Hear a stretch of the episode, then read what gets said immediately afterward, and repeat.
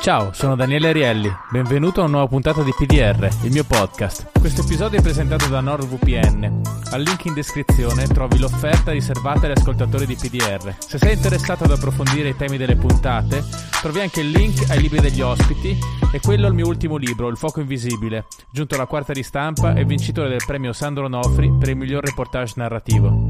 Trovi anche il link alla mia newsletter che ti permette di ricevere aggiornamenti sugli eventi, sugli articoli e sulle nuove puntate del podcast. Se apprezzi PDR e vuoi farmelo sapere, votalo su Spotify o sulle piattaforme da cui lo stai sentendo. Questo aiuta anche la sua diffusione. E ora, alla nuova puntata. Buon ascolto. Ciao Gianni, bentornato al podcast. Ciao, grazie per questo ritorno. Come stai? Bene, eh, sì, bene, bene, le cose vanno abbastanza bene. Senti, mi è arrivato un messaggio stamattina da un numero sconosciuto, prima che arrivassi qua, e c'era scritto non parlare di stessi. non parlare mai di stessi. Mai di stessi, esatto, scusami. Eh, certo. Come mai? Cioè, eh, cosa significa? Beh, perché tutto il libro stessi è improntato sul fatto che non devi parlare di stessi, non devi mai parlare di stessi. Chi è stessi? Beh, eh, in teoria è un personaggio del libro nuovo che non si vede mai, poi si vede solo di spalle o di quinta da dietro. È il male, credo. È, beh, nel libro sembra, sembra, che sia una ragazza forse rapita, narcotizzata e chiusa nel sotterraneo di un magazzino abbandonato a Pomezia. Eh, però è possibile che sia anche solo un simbolo del male. Senti, questa, l'occasione per questo libro nasce, se non sbaglio, da una, una, vignetta, diciamo una serie di... Tra l'altro, eh, prima, ieri sera proprio sono andato a rivedermelo e Facebook, no, Instagram non me lo fa vedere che c'è contenuto sensibile so. e ogni singola immagine che sì, la voglio vedere. Sono pronto, sono pronto. e sì. la cosa incredibile è che poi non è particolarmente sensibile, non c'è niente di offensivo, è semplicemente diciamo un, un ragionamento sulla contemporaneità dove non c'è nulla di osceno, nulla di volgare eppure è contenuto sensibile, quasi che la ragione fosse diventata un contenuto sensibile. Un certo allora, a me fa tanto ridere questa cosa, sai perché? Perché siccome sono pazzo, io seguo molti account di ragazzi che combattono in Ucraina. E, e quella guerra lì è la guerra in assoluto più filmata della storia umana, cioè sì. ci sono tutte le GoPro su tutti gli elmetti di tutti i combattenti al fronte, e nel frattempo ci sono i droni che filmano dall'alto e quindi poi vengono fatti questi video che sono proprio montati, a volte hai, eh, non so, il punto di vista del soldato ucraino che avanza la trincea, poi lo vedi in totale visto dall'alto dal drone, e poi magari c'è anche la ripresa della GoPro del soldato russo che muore colpito da questo soldato. E quindi ti arrivano questi filmati dove te vedi sostanzialmente ragazzi di 20 anni che si sparano in faccia oppure che montano su una mina e perdono le gambe. Nessuno di questi video ha nessun disclaimer su Instagram. Sì, appunto che ti dice. la trovo una cosa meravigliosa. Cioè il fatto che dei miei disegni fatti a penna su carta vengono ritenuti da quel deficiente dell'algoritmo come dire più conturbanti di vedere la vita di una persona che viene spezzata Beh, volendo potrei essere molto fiero, no? sai, se uno ci credesse, uno dice cazzo ho fatto una roba incredibilmente potente. In realtà è solo una striscia comica anche abbastanza stupida, di nessuna profondità superficiale. Secondo me fa ridere, però c'ha solo questo, non ha, non ha qualità particolari. Ovviamente raccontata è sempre peggio che letta, ma di cosa, di cosa parlava? Vabbè, era una, era una, striscia comica dove prendevo in giro uno slogan, de, credo che appartenesse al, a, alle persone di Non una di meno, e lo slogan era in sostanza alle donne si deve credere sempre. Eh, io purtroppo ho un, un paio di fissazioni. Eh, una di queste è la fissazione per lo Stato di diritto. Cioè, sono un ignorante, ho la terza media modificata, ma ho intuito, mi sembra aver intuito, parlando con persone molto più colte e intelligenti di me, che lo Stato di diritto sia proprio importante in un paese. E, e se vogliamo parlare anche appunto de, del tema che secondo qualcuno veniva affrontato nella striscia, il femminismo stesso secondo me ha possibilità di agire e realizzarsi se c'è uno Stato di diritto funzionante, altrimenti sei fregato. Quindi quando ho letto quello slogan che è molto suggestivo, io capisco che sono slogan che scalda i cuori, però l'ho trovato sbagliato perché, eh, perché non si può decidere il giusto o sbagliato in qualunque questione tra le persone in base al genere. E quindi ho fatto una striscia e ve lo prendevo per il culo. E la striscia era semplicissima. C'era un commissario che si chiamava commissario moderno, particolarmente imbecille, ehm, e un appuntato dei carabinieri che porta questa ragazza che si chiama Marta, se ricordo bene, che ha un livido sulla faccia e dice commissario questa è Marta e Andrea ci ha dato un cazzottone. Il commissario moderno, si chiama così, impazzisce e dice che si prenda questo Andrea e lo si chiuda in carcere e si butti via la chiave, questo del buttare via la chiave è un altro bel tema mm. secondo me, ehm, perché se Marta che è una donna, ha detto che Andrea ci ha tirato un ceffone, questa è la verità. Fine delle indagini, prendiamo st'Andrea e chiudiamolo al gabbio. Ma poi l'appuntato fa entrare Andrea e anche Andrea è una femmina. E anche lei ha un occhio nero e lei dice, ma veramente è stata Marta a menamme. Questa era la striscia. Cioè due femmine che si accusano dello stesso crimine. Il crimine, ripeto, è una ciaffata. Uh-huh. Non c'è sesso non c'è stupro, non ci sono uomini in questa striscia se non il commissario e l'appuntato. Eh, e il commissario moderno di fronte a questo impasse, a questo blocco logico, rimane con la sua faccia scemo, bloccato così e non sa più che fa perché era pronto a ma- mandare in galera questo Andrea, ma Andrea è una femmina e dice il contrario dell'altra femmina, quindi dove sta la verità? Ma capite, è proprio una stupidaggine. Forse adesso metteranno sensibile, contenuto sensibile davanti a questa puntata. no, ma non credo di avere il, il, marchio della bestia in questa maniera che mi segue l'algoritmo. Dice: Aspetta, ma che ha fatto un post sulla sua scuola di calcio? Blocchiamo. No, no, no. È solo che lì c'è stata una roba. Ci sono state due allora, c'è stata una cosa contingente della quale ero all'oscuro. Io non ho, da, da, un bel po' adesso, da anni, non ho un account Facebook, non ho un account Twitter e non seguo le vicende eh, non importanti, insomma, quelle delle quali eh, si parla magari tanto. Eh, non le so, non le so, ok? ma mi dicono che quel giorno in cui ho fatto quella striscia, il eh, Grillo padre aveva fatto un video per difendere Grillo figlio da un'accusa di stupro, uh-huh. vicenda della quale, ripeto, non sapevo assolutamente nulla. Ma quel giorno evidentemente molte persone hanno visto la mia striscia come una sorta di ah, ecco. affiancamento al pensiero di Grillo, cosa che non potrebbe essere più distante certo. dai miei desideri. Ehm, e quindi evidentemente già col dente avvelenato, già infuriati, infuriati in modo superficiale, questo ci tengo a specificarlo, eh. tutta questa roba è superficiale. Noi non, non ci muoviamo mai quando parliamo di queste questioni nella profondità solo sulla superficialità. E queste persone hanno visto la mia striscia e hanno detto: Questo ha fatto una striscia dove c'è una donna che denuncia uno stupro e, gli, e non gli credono. E io ho detto, pensavo, porca troia, no, lo stupro non c'è, anche perché io l'avevo lavorata per ore quella striscia, per essere sicuro che fosse una stupidaggine che faceva ridere prendendo in giro uno slogan secondo me sbagliato ma che comunque era una roba leggera da ridere e non volevo che qualcuno potesse mai pensare che mi mettevo a questionare sul discorso delle donne che denunciano uno stupro o altre robe serie come quelle. Mi ricordo che l'avevo veramente lavorata proprio di cesello, stando attento a ogni singola parola che non fosse fraintendibile. E poi l'avevo portata a mia moglie, a Chiara, e le avevo detto, ci ho fatto una storia, va troppo ridere, sono proprio scemo. E lei l'aveva letta, aveva riso, e poi mi aveva detto, ti massacrano. e io ci ho litigato. Ho detto, eh, sei stupida, che cazzo dice? Le persone mica sono imbecilli in questo modo. Nessuno può travisare sta roba. E avevamo proprio litigato. Come sempre, quando litigo con la mia moglie, lei ha, ha, ragione.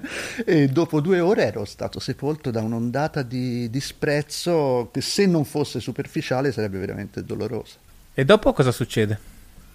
Eh, vabbè, succede che, che, cominciano ad arrivare commenti che dicono che sto a fare apologia dello stupro, che sono un amico degli stupratori, che la mia casa editrice dovrebbe ritirare tutti i miei libri dal mercato e distruggerli e smetterne di pubblicarne di nuovi. Eh, succede che mi viene detto che sono un vecchio di merda e che dovrei morire. E ti dico la verità, dà noia, però la cosa, mm, la cosa che mi ha dato più noia è, come sempre, è la mia risposta, cioè il modo in cui ho reagito a questa cosa qua. Perché io all'inizio ho provato a rispondere ai commenti, no? a dire scusate, ma che state dicendo? Non c'è, non c'è la violenza sessuale in questa striscia. Ehm, e questo è patetico. è veramente un comportamento patetico. Perché dici? Perché è come, che ne so, essere davanti alla folla inferocita che ti vuole linciare e te cominci a dire mi scusi? Che poi in realtà è, è, vabbè, niente, non voglio andare nelle robe super private così subito di botto, però quando mi successe la roba brutta con la mia sorella, io feci esattamente la stessa cosa. Cioè il tipo teneva la pistola puntata su di me e io gli parlavo, dicevo, dandogli del lei, signore, per favore, ma perché fa così? Questo voleva in realtà solo violentare la mia sorella e usare me come eh, come dire, come bersaglio per, per portare a casa il suo desiderio. Ma io ci parlavo esattamente come ho parlato con questi. E questo è un viziaccio, è chiaramente una roba che mi è rimasta probabilmente da... L'idea che al male che ti arriva addosso, perché per me quello è solo male, non c'è niente di costruttivo in quel tipo di aggressione lì, no? Aggressione, aggressione o parolone, so, di quel, della rottura di palle lì. Um, e te invece, capito, continui a sbandierare la, la tua logica come se ci fosse un posto dove applicarla, non è così. No, perché infatti la cosa che a me colpì molto, infatti lo ripostai anche quella, quella vignetta, eh, che di, di, fondo è esattamente quello che dici tu, cioè una questione di Stato di diritto, non è, non è che si sta dicendo eh, che esiste un diritto a stuprare o picchiare le donne, semplicemente un, di, me, un diritto a, a, all'eguaglianza di fronte, di fronte, alla legge, tutto qua, non mi sembra un concetto scandaloso. No, a me eh. fa impazzire, mi, fa, mi manda fuori di testa, che noi dobbiamo vivere di premesse sì, no, no. Preme- premetto che io non stuprerei nessuno. Eh. esatto. Ma lo devo dire, davvero lo devo dire? Ma sì, siete sì. matti? Tipo, io, so, so, io, sono antifascista, sì, ho capito. Grazie cazzo. Grazie al cazzo.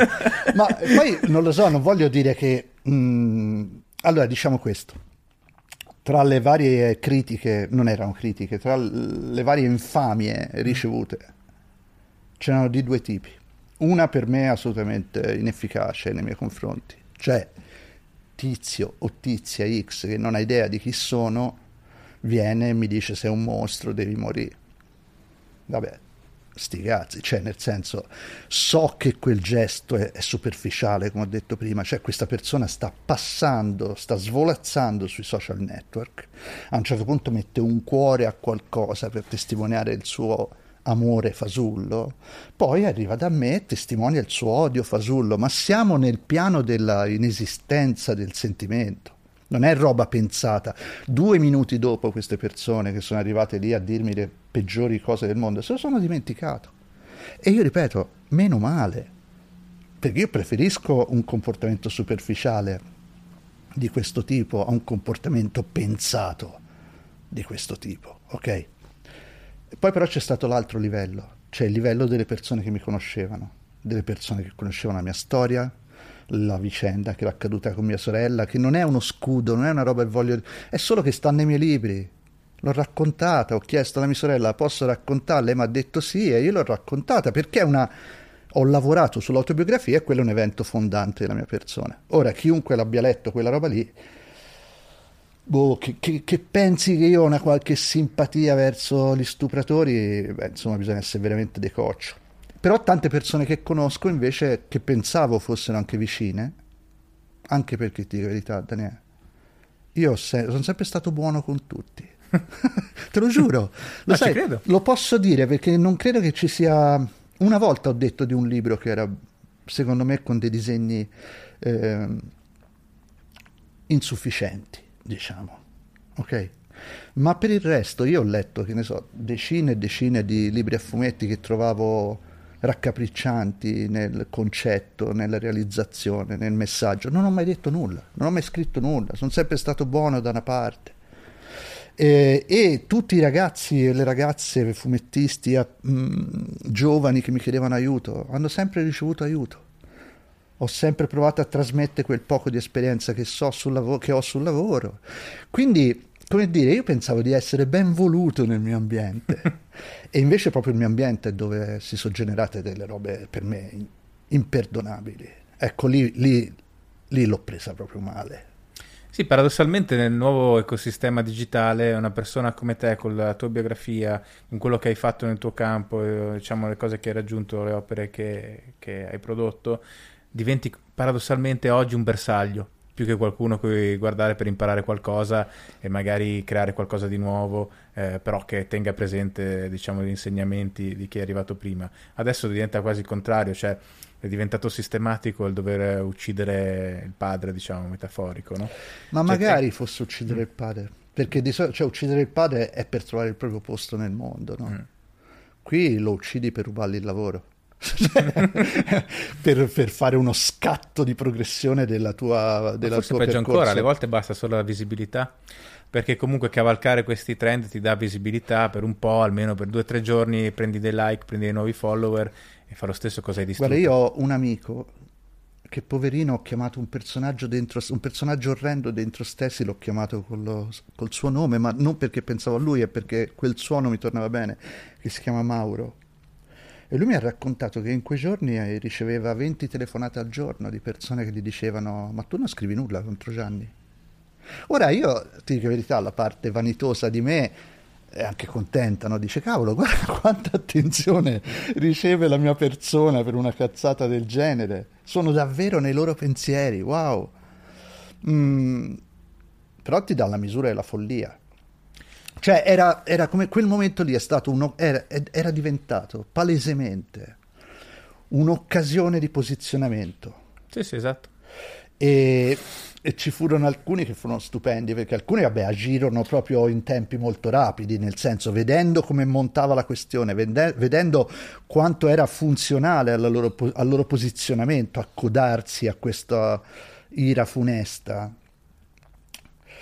scrissero in tempi rapidi, in un giorno o due cominciarono ad arrivare trattati che dimostravano il mio essere un maschio bianco, cis, etero, vecchio, eccetera, eccetera, eccetera. Eh, tutte robe vere, tra l'altro. Ehm, e poi ci furono del, delle robe che, che, mi lasciarono veramente basito, cioè ci furono dei, dei ritardatari. C'è persone che dopo una settimana, chiaramente sollecitati dal loro ambiente di appartenenza, inter- cioè, tornarono sulla questione. Sempre sbagliando, eh? sempre dicendo oh, come ha potuto lui fare una cosa sullo stupro, Ragazzi, perché poi le accuse erano tutte così, cioè la, le accuse non erano, no, ma lo slogan eh, alle donne si deve credere sempre giusto. Quindi, capito, anteporre una teoria a una teoria. La mia teoria è che lo slogan è sbagliato. E e tu puoi pensare che è giusto e se ne può ragionare, no? Sì, perché infatti questo è interessante perché quando si creano questi casi, diciamo, di offesa ortodossia, l'accusa non riguarda praticamente mai quello che è stato effettivamente detto, ma una versione immaginaria che è diciamo 9 su 10 gradi di misura più a destra o più diciamo grave, diciamo così, di quello che si, si è veramente detto. Cioè si fa una rappresentazione grottesca e imprecisa, spesso e volentieri, non sempre, ma nella maggior parte dei casi, di quello che è stato detto e poi si attacca a quella.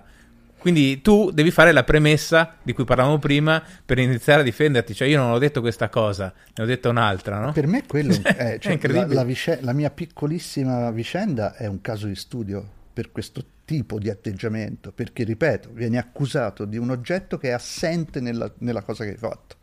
Ma io ho un'altra teoria, bislacca, mm-hmm. è probabilmente una cazzata. Io penso che non paghi mai per quello che hai fatto in quel momento. Io penso che, chiaro, sempre dobbiamo parlare di due tipi di, di, di pubblici, diciamo, no? sì. quello che passa perché è richiamato dall'altro, no? che dice ma hai visto quel tizio lì che non ho idea di chi cazzo sia, cosa ha fatto, e allora quello arriva no? e si accoda nelle ingiurie, eccetera, eccetera. Poi c'è l'altra parte che è l'unica che mi preme, ti dico la verità, cioè quella che ti conosce secondo me quella che un po' sa chi sei, ma non dico che ti conosce personalmente, che conosce il tuo lavoro, ti ha seguito negli mm. anni, perché purtroppo per me io sono stato anche abbastanza a tratti un pochino visibile, no? ho fatto cose in tv, eccetera. Uh, quelle persone lì ti fanno pagare qualcosa che hai fatto in passato. Mm. E io penso di sapere cosa ho fatto in passato di imperdonabile. Cosa hai fatto? La prima è dire che non sono di sinistra, Mm. eh, cosa che sottoscrivo adesso. Purtroppo non sono neanche di destra, perché sarei molto più felice a, a sentire un'appartenenza con Sai che qualcosa. questa opzione in Italia non è contemplata, è il paese dei comunisti e dei fascisti. Eh lo so, lo so, lo so. La mia sorella dice che sono comunque di sinistra, che la sinistra non è più di sinistra e quindi io sono rimasto Mm. spaesato. Però a me piace più dire che non lo sono. Cioè, io mi ricordo che su- scherzavo sempre dicendo io sono di centro. Eh, e l'altra probabilmente, sì, una volta mi ricordo, mm, mi piacque Calenda per un periodo, mi viene da ridere anche solo a pensarci. Però, cioè, ma si può rivendicare l'essere stati imbecilli per, per un paio di settimane? Cioè, no, aver creduto in una roba che poi si rivela una cazzata. Io c'è stato un momento in cui Calenda è apparso sulla scena, mi sembrava, capito, uno che, che mi, abbastanza pragmatico, diciamo, era quella l'unica cosa che mi interessava. Sì. E dissi, no, però questo è uno pragmatico. E lo scrissi, capito? Una roba dove una specie di micro sostegno a questa figura. Poi il sostegno mio, che sono nessuno, sono un cazzo di fumettista. Però lasciamo perdere questo. E quella cosa lì credo che sia, siano legata al dito, perché è proprio un tradimento della classe operaia. Ah, capito. Capito?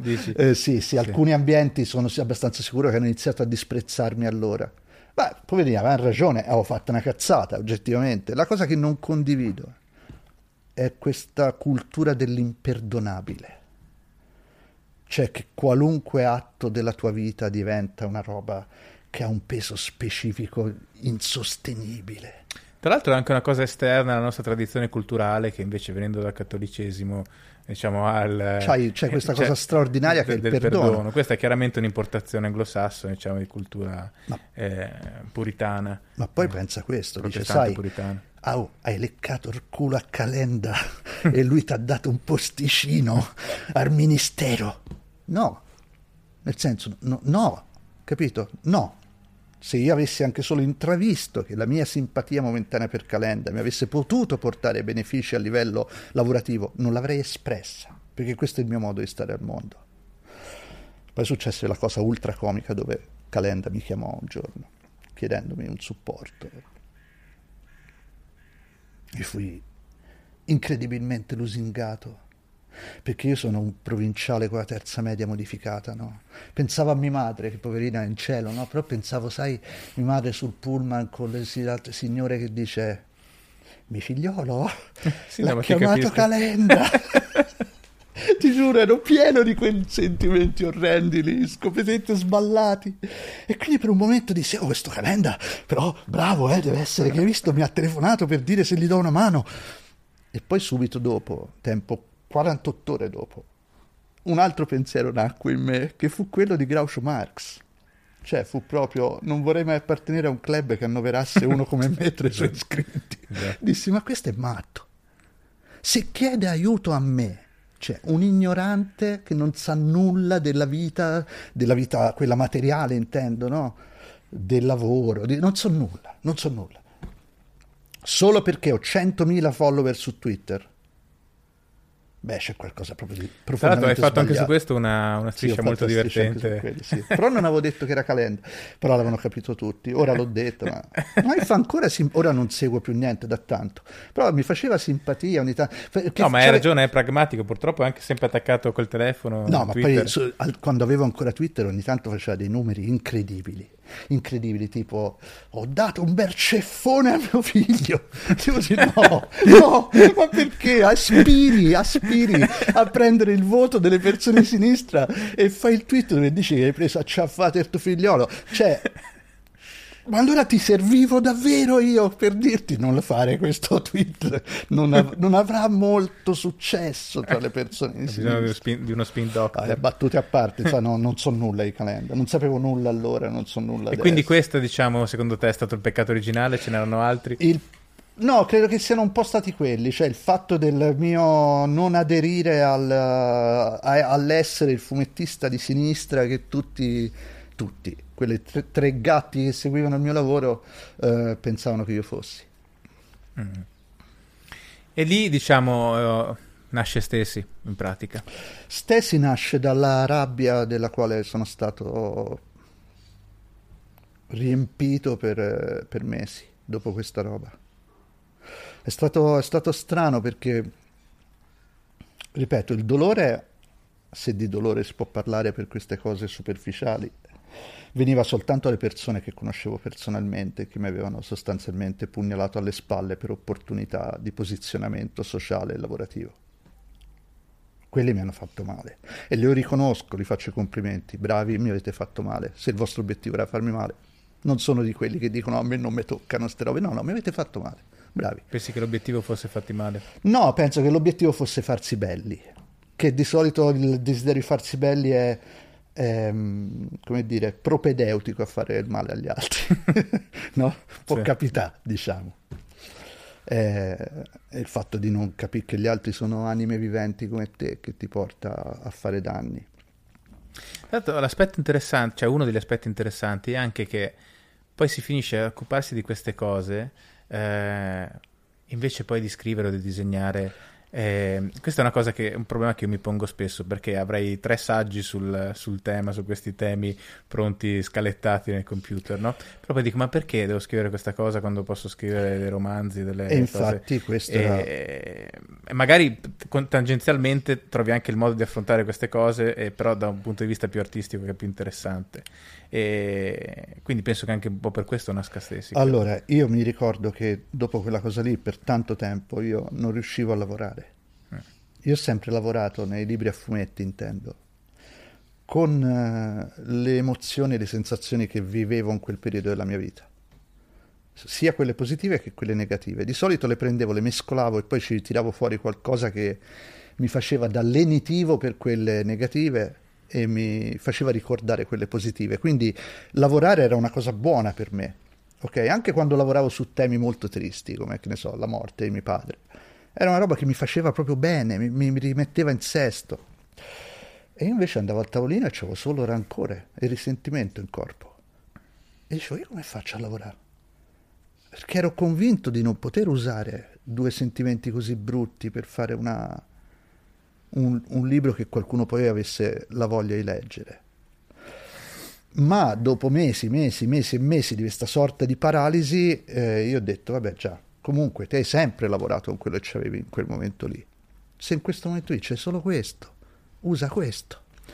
E mi ricordo che iniziai tipo furore proprio, feci 15 pagine una dietro l'altra in un giorno e le prime pagine, le prime 70 pagine di stesi che poi ho buttato erano oggettivamente mostruose. Cioè, erano, erano cioè, repellenti esattamente come, come il trattamento che avevo ricevuto io. C'erano nomi e cognomi, era proprio una roba tutta sbagliata. Ma poi, come succede sempre se Dio vuole, stando al tavolino a lavorare, cioè a fare una cosa invece che a pensare una cosa, a un certo punto mi sono spuntati dei personaggi.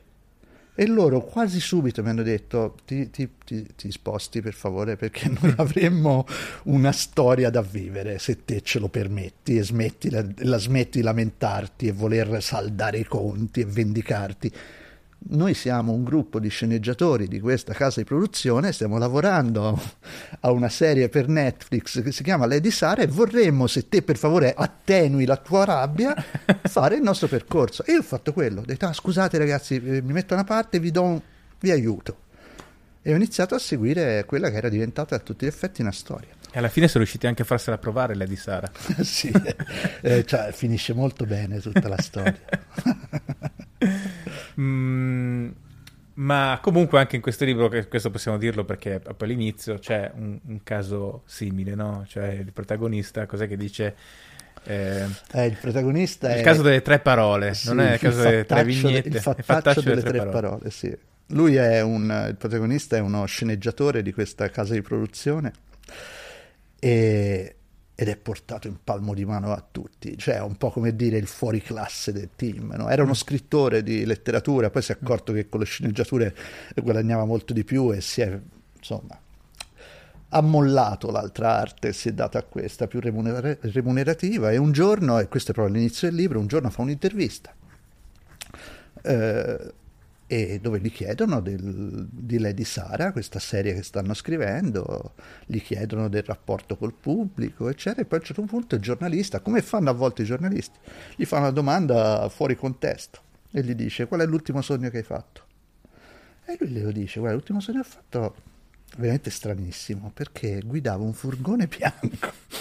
E il giornalista dice: Lei che, fu- che macchina ha? Oh, un furgone bianco. Ah, ok, vado mm. avanti. No, guarda, guidavo questo furgone bianco. A un certo punto vedevo una ragazza ferma alla fermata del bus, che non so come, ma nel sogno sapevo che si chiamava Stesi. E io fermavo il furgone, scendevo, avevo il cloroformio e lì fanno, scherzano col giornalista, il cloroformio, ma dove si prende il cloroformio? Il cloroformio è una roba da film di quando ero giovane sì, io, sì. no? Però nessuno sa dove lo compri il cloroformio. E loro scherzano, forse in farmacia, ah ah ah.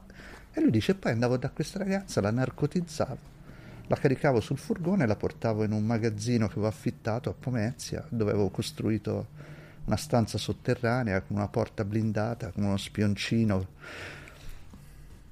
cioè, praticamente lui dice, nel sogno rapivo questa ragazza per, boh, torturarla forse. E giustifica il sogno dicendo che sta lavorando su delle cose nuove che vuole scrivere e si sta documentando leggendo diari di serial killer. E forse questo sogno è venuto per la sua frequentazione in questa, questo abisso di, di, di male puro che sono alcuni diari dei serial killer. E il giornalista gli chiede, ma questa stesi com'era? E dice in che senso? Cioè, tipo fisicamente? Sì, ma non lo so, non, non c'è un giudizio estetico, ma avevo la sensazione, cioè Stesi è burrosa, dice. E il giornalista capisce che quelle tre parole lì, montate bene nell'intervista, messe al posto giusto, possono generare un'onda di indignazione, perché una persona viene come dire, identificata per la burrosità del suo corpo, soprattutto da un maschio che la identifica in quel modo lì, cioè ci sono tutti gli elementi, oltre al fatto che ha sognato di rapirla e rinchiuderla. E, ehm, e la faccio brevissima, la, l'intervista esce e lui perde tutto quello che aveva. Questo è l'inizio di Stesi. Tu hai, mm, Studi anche o hai studiato libri su serial killer, è un argomento che ti interessa? Io ho letto, io quando, quando ehm, ho, è una passione che ho, ho da, da, tanto, ma diciamo in quel periodo di rabbia e furore eh, ho letto tantissimo, ho letto tutto il diario di Elliot Roger, che sono 120 pagine, tra l'altro una lettura straordinaria, perché questo ragazzino che non, non, non tiene il diario mentre uccide le persone anche perché le uccide tutte in una mattinata e poi muore. Lui le, lo scrive prima di uscire di casa e andare a ammazzare le persone. Cioè, tipo l'ultima frase non la ricorda a memoria, ma è una roba tipo e oggi vi restituisco tutto.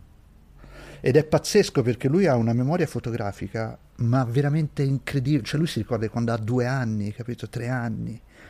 E racconta questa infanzia splendida e poi arriva l'adolescenza, l'attrazione verso l'altro sesso, l'altro sesso che lo respinge, lui che comincia a nutrire un uh, risentimento terrificante verso le ragazze, poi i ragazzi che lo disprezzano perché non sa comportarsi con le ragazze, quindi monta anche il disprezzo verso i compagni maschi e poi un giorno prende la macchina e inizia a girare per la sua città uccidendo tutte le persone che gli arrivano a tiro. E qual era secondo te il legame della storia di Stessi con quello che era successo a te? Eh, non so se questa è la classica cosa che dicendola potrei. Io credo che Stessi sia un libro avverante, questo ci tengo a dirlo. Okay. Quindi forse la cosa che dirò ora mi porterà esattamente nella stessa condizione della, del protagonista di Stesi. Io mi ricordo c'era stata una delle commentatrici del, del mio post che era stata particolarmente virulenta, particolarmente malvagia nei miei confronti. E mi ricordo una mattina mi svegliai e nel ancora nel dormiveglia, tutto rincoglionito, pensai, ma se la trovassi? Cioè, se riuscissi a sapere chi è? E se la rapissi? e poi che cazzo stai pensando, Gianni? Porca puttana! Cioè, in me nascevano pensieri di vendetta. Non avevano niente a che fare con stupri e, e robe del genere. Per me la vendetta era proprio di prenderti e dirti perché dici questa roba? Rispondi delle tue parole ma era chiaramente un pensiero folle, era chiaramente il pensiero di uno che era esaurito forte e mi fece troppa paura quella roba, Mi fece troppa paura quel pensiero lì. E questo è il motivo per cui poi io mi misi proprio a, a mettere il male sulla carta, perché io non volevo che il male germogliasse dentro di me. Volevo che andasse dove deve andare, cioè nel mondo della rappresentazione fantastica che è il posto dal quale vogliono estirparlo. Mm. Ma è casa sua perché non fiorisca nella realtà. Sono d'accordo, cioè, c'è una differenza fondamentale fra realtà e rappresentazione, immaginazione che si sta um, sta sfumando, no? almeno nella, nella, concezione, nella percezione di alcune persone, soprattutto nel nostro ambiente. Cioè quasi um, che la rappresentazione, la creazione debba necessariamente divent- eh, essere qualcosa di educativo, di pedagogico, di ideologico, eh, che deve indirizzare le menti delle persone, no? eh, che è la forma, se vuoi, più bassa d'arte. Sì, la, totalmente. L'arte, diciamo, ha, ha a che fare anche... In, spesso e volentieri non solo, ma spesso anche con l'indicibile, con, con, quello che non si può esprimere in altre maniere, perché viviamo giustamente in un consesso civile con delle regole, con lo Stato di diritto, come dicevi tu, e questo va benissimo e va difeso, però diciamo l'arte esiste anche per trascendere momentaneamente queste cose e, e, vedere cose che altrimenti non potresti vedere, esorcizzarle in un certo senso, conoscerle, ehm, che dire, cioè anche... Mh, se non guardi dentro l'abisso, parafrasando l'incontrario la famosa frase, non, non, puoi, non, puoi, cercare di contenerlo, no? Certo che puoi anche cadere nell'abisso, ma se non lo guardi proprio il giorno in cui questo ti guarda, tu ci cadi dentro inevitabilmente. Io sono non convinto, straconvinto di questo. Cioè i lati peggiori de- della mia persona sono riuscito a, a limarli facendoli incarnare a personaggi che ho scritto. Nel mondo della finzione tutto è lecito tutto. Ma non, veramente non, io non, voglio, non, vorrei nemmeno discutere di questa roba, capito? Io non vorrei nemmeno che ci fosse discussione, soprattutto da parte dell'ambiente intellettuale di sinistra. Mm. Perché se mi arriva, capito, il consigliere la Meloni a dirmi guarda che non puoi raccontare di un italiano serial killer perché infami l'idea dell'italiano nel mondo, beh, io me lo aspetto questo livello di stupidità. Ma quando mi arriva dall'altra parte, lì che mi atterrisce, perché io ricordo quando ero giovane, eh, io me sì. lo ricordo che c'erano alcune cose eh, su base, ad esempio, tipo sessuale o altro, che sì. erano tabù certo. e non si potevano fare o non si potevano dire. E io e i miei amici pensavamo, raga, ma ci pensate fra 20 o 30 anni? Noi potremo andare a giro, tromba uomini con uomini, con donne, con capibara, fa tutto il cazzo che ci pare. Nei film si potrà vedere tutto, nei libri si potrà scrivere tutto. Avevamo davvero questa idea del progresso. Sono d'accordo. Ma, ma, poi sì, come hai detto giustamente tu, la sinistra per quanto riguardava l'espressione artistica era quella che difendeva l'istanza di, di liberazione, no? E adesso è diventata quella che implementa la regola. Cioè esattamente un rovesciamento to- totale. Ma sai, non c'è il rovesciamento semplicemente che non è che a destra invece sono No, no, no, no, ma c'è una, un'omologazione nel desiderio di reprimere la libertà delle persone. Sì, sì, chiaro. Cioè, il pensiero autoritario, secondo me, sta, sta facendo, come dire, i suoi passetti anche in ambienti e, e cervelli che in teoria autoritari non dovrebbero essere. Però lo so che quando dico sta roba, in realtà, e l'ho imparato anche proprio dalla vicenda del commissario moderno prima e lavorando a Stesi poi, io so che alcuni miei principi, tipo il mio amore smodato per la libertà, per la libertà d'espressione anche, chiaramente, sono antiquati sono percepiti come valori antiquati. Sai, è un po' il discorso del, del, contesto. Tu fai quella vignetta proprio nel giorno senza saperlo, cosa che potrebbe capitare anche a me perché io non, non seguo più tanto la tua età. Io leggo in genere scrittori morti almeno 40 anni, no? certo, anche, anche, delle cose contemporanee belle, però diciamo tendenzialmente vivo abbastanza disconnesso. Per cui mi accorgo magari quando intervengo ai convegni o mi invitano da qualche parte che vedo una lucina negli occhi su una cosa che sto dicendo spesso sul tema della libertà d'espressione che loro legano a cose che io neanche so che esistano e, e, non mi interessa neanche perché il punto che sto facendo io è un punto di carattere generale, filosofico, io mi sono formato in, in quella disciplina, per cui diciamo quando affronto quell'argomento io lo affronto alla luce diciamo dei secoli di, di, dottrina che ho studiato, non dell'ultima polemica su Twitter di cui non me ne frega assolutamente niente. Però purtroppo questo è il meccanismo che, che c'è oggi, no? per cui tu, mh, spesso c'è questa cosa di prendere delle affermazioni e andare a inserirle in, uh, in quel flusso momentaneo del tutto pernicioso, inutile, però che le persone eh, ritengono il metro del momento della verità che roba terrificante se ci pensi. No? Il risultato è sempre, cioè il rischio è sempre quello di essere appunto accomunati alla destra, ai fascisti, quello che, cioè che poi, come hai giustamente ricordato tu, eh, in, ca- in, questioni diciamo di carattere liberale non, non sono proprio la soluzione. E, perché poi in Italia c'è da dire che non esiste, non è mai esistita una vera cultura liberale o di, di libertà d'espressione radicata filosoficamente. No? Cioè noi siamo appunto paese dei comunisti e dei fascisti, della Chiesa, che diciamo fra le tre istituzioni magari anche quella più colta, però di sicuro non è mai stato un campione della libertà d'espressione, no? sì, però secondo, non, non, lo so, io sono, so, sai che sono una bestia ignorante, so pochissimo di tutto. L- mm, a me sembra che sai, ho avuto l'impressione veramente di essere vecchio quando mi sono fissato su sta roba. La mia moglie non vuole che io dica che, mi, che mi penso di essere vecchio, però io lo penso eh, mi ricordo sulle reazioni post mia striscia. Una cosa che io pensavo era: Scusa, ma te io ti conosco personalmente, no? Ti ho accompagnato all'ospedale quando ti sei rotto la gamba. Perché non mi hai chiamato prima di fare il tuo post su Facebook dove spieghi che dai, non siate tanto cattivi con Gianni, è solo un vecchio rincoglionito? Perché non mi hai chiamato? Perché non me l'hai detto al telefono? Perché non mi hai detto, guarda Gianni, ho visto la tua striscia, la trovo indecente, immorale, testimonia il fatto che tu hai perso ogni talento e sei completamente scollato alla realtà e adesso farò un post su Facebook per sottolineare questo mio pensiero, ma ti volevo avvisare prima in base al fatto che te mi hai accompagnato all'ospedale con la gamba rotta. Cioè questo tipo di... cos'è? Onore questo? Come si chiama? Non lo so che tipo di, senza, di, di sentimento è questa roba qui, che per me è inconcepibile, cioè se te, Daniele, domani scrivi un articolo che io trovo ripugnante, io ti chiamo e ti dico, Dani, cioè se voglio scrivere qualcosa in pubblico, eh, intendo, se, se, invece sono della serie, vabbè, sti cazzi, ci vediamo una, morte, una volta ogni morte di Papa, cazzo me ne frega a me di cosa scrive lui, ma se invece ho uno spazio su un giornale pagato per scrivere un articolo su quello che te hai fatto, io ti chiamo e ti dico, Dani, mi spieghi cos'è questa roba? Perché mi sembra repellente e sto per scrivere che è repellente, che testimonia che forse te sei una persona repellente. E siccome siamo stati amici, mi piacerebbe avere una parola da te su quello che hai fatto. E dopo scrivo. Questa cosa non c'è stata.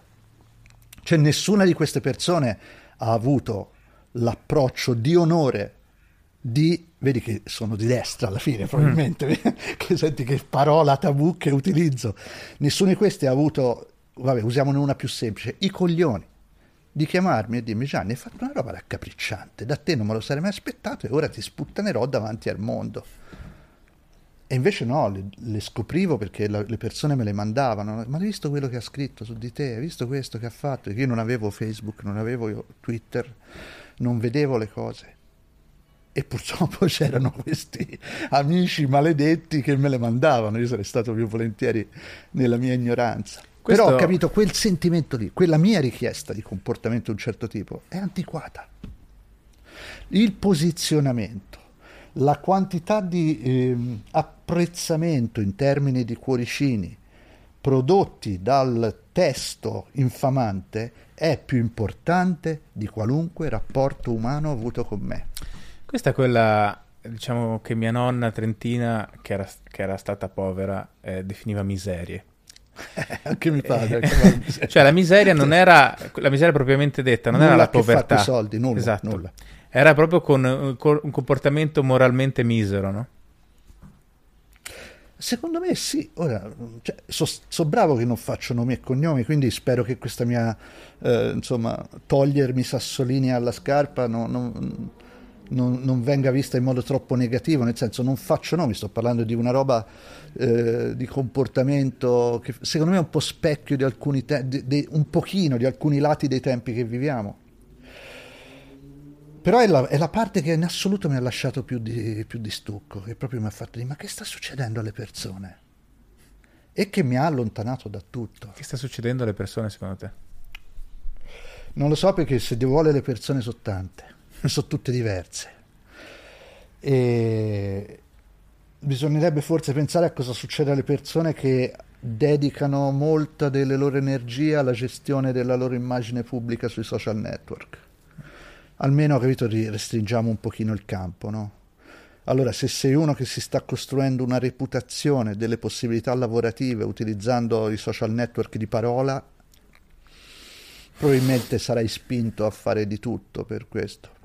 Poi un'altra cosa secondo me molto mh, negativa è che, come sai benissimo anche tu, eh, l'algoritmo richiede continua produzione. No? Eh certo. Io mh, ieri guardando eh, la tua timeline su Instagram notavo che le cose che fai tu sono sempre molto significative eh, e sono belle, cioè nel senso c'è del pensiero dietro, c'è quella lateralità, eh, quella raffinatezza anche quando fai una cosa divertente che dovrebbe avere un artista. Però questa cosa non, non puoi farne una al giorno, non è possibile tecnicamente. No, ti fai male.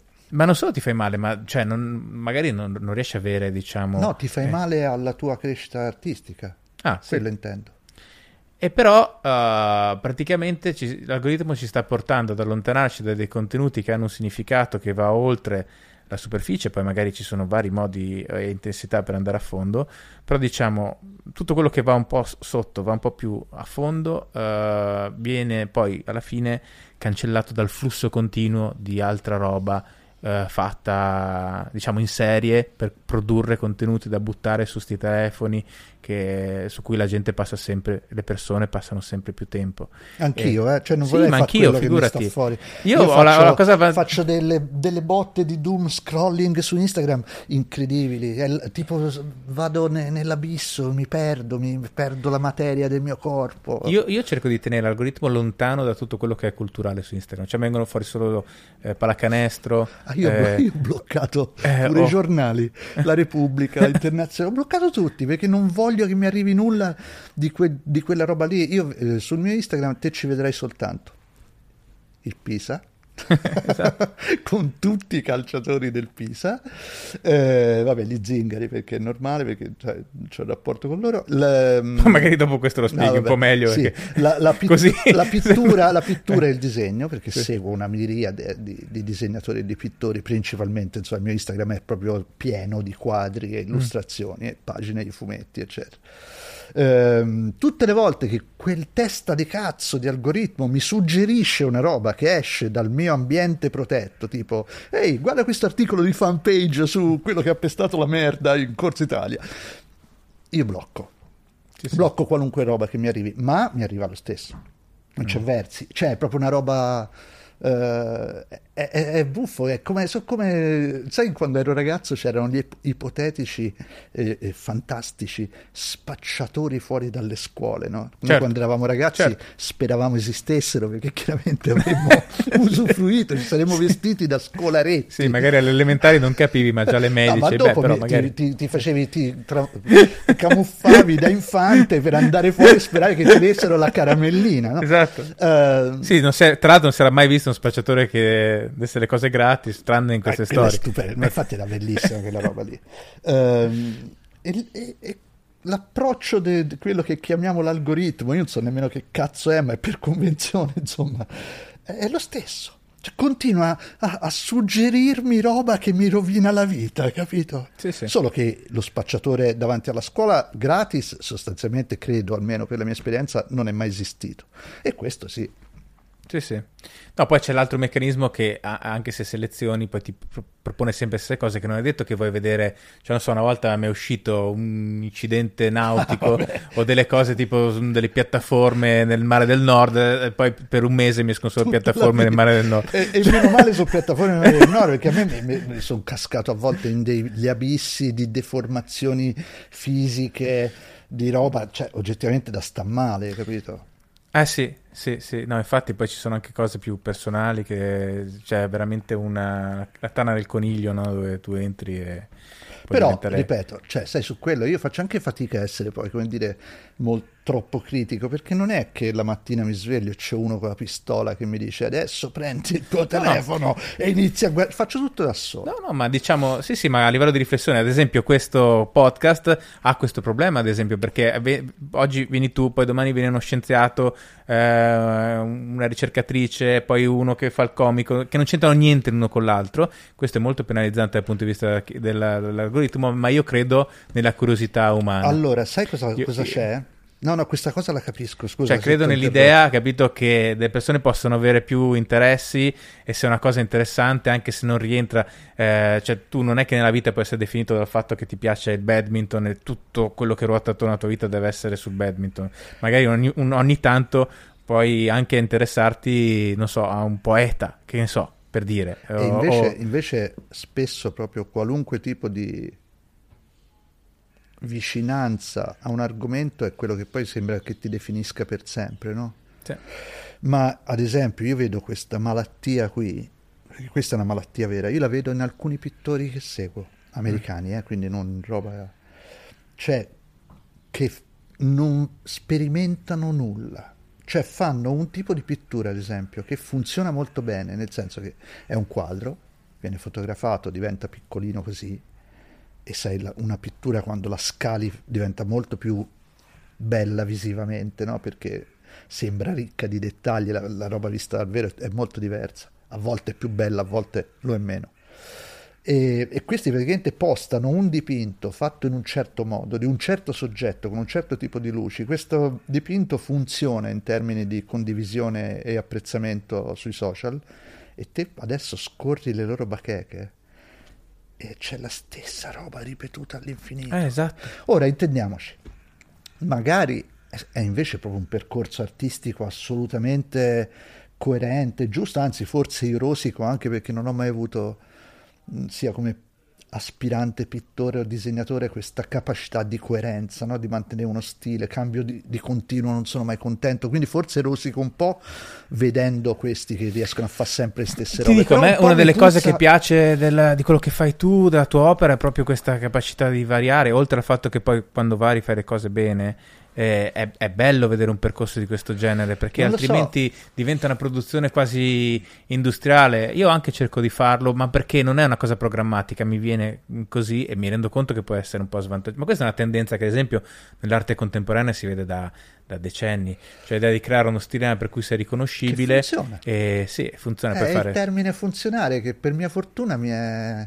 No, nel cervello non ho i recettori per le, il verbo funzionare.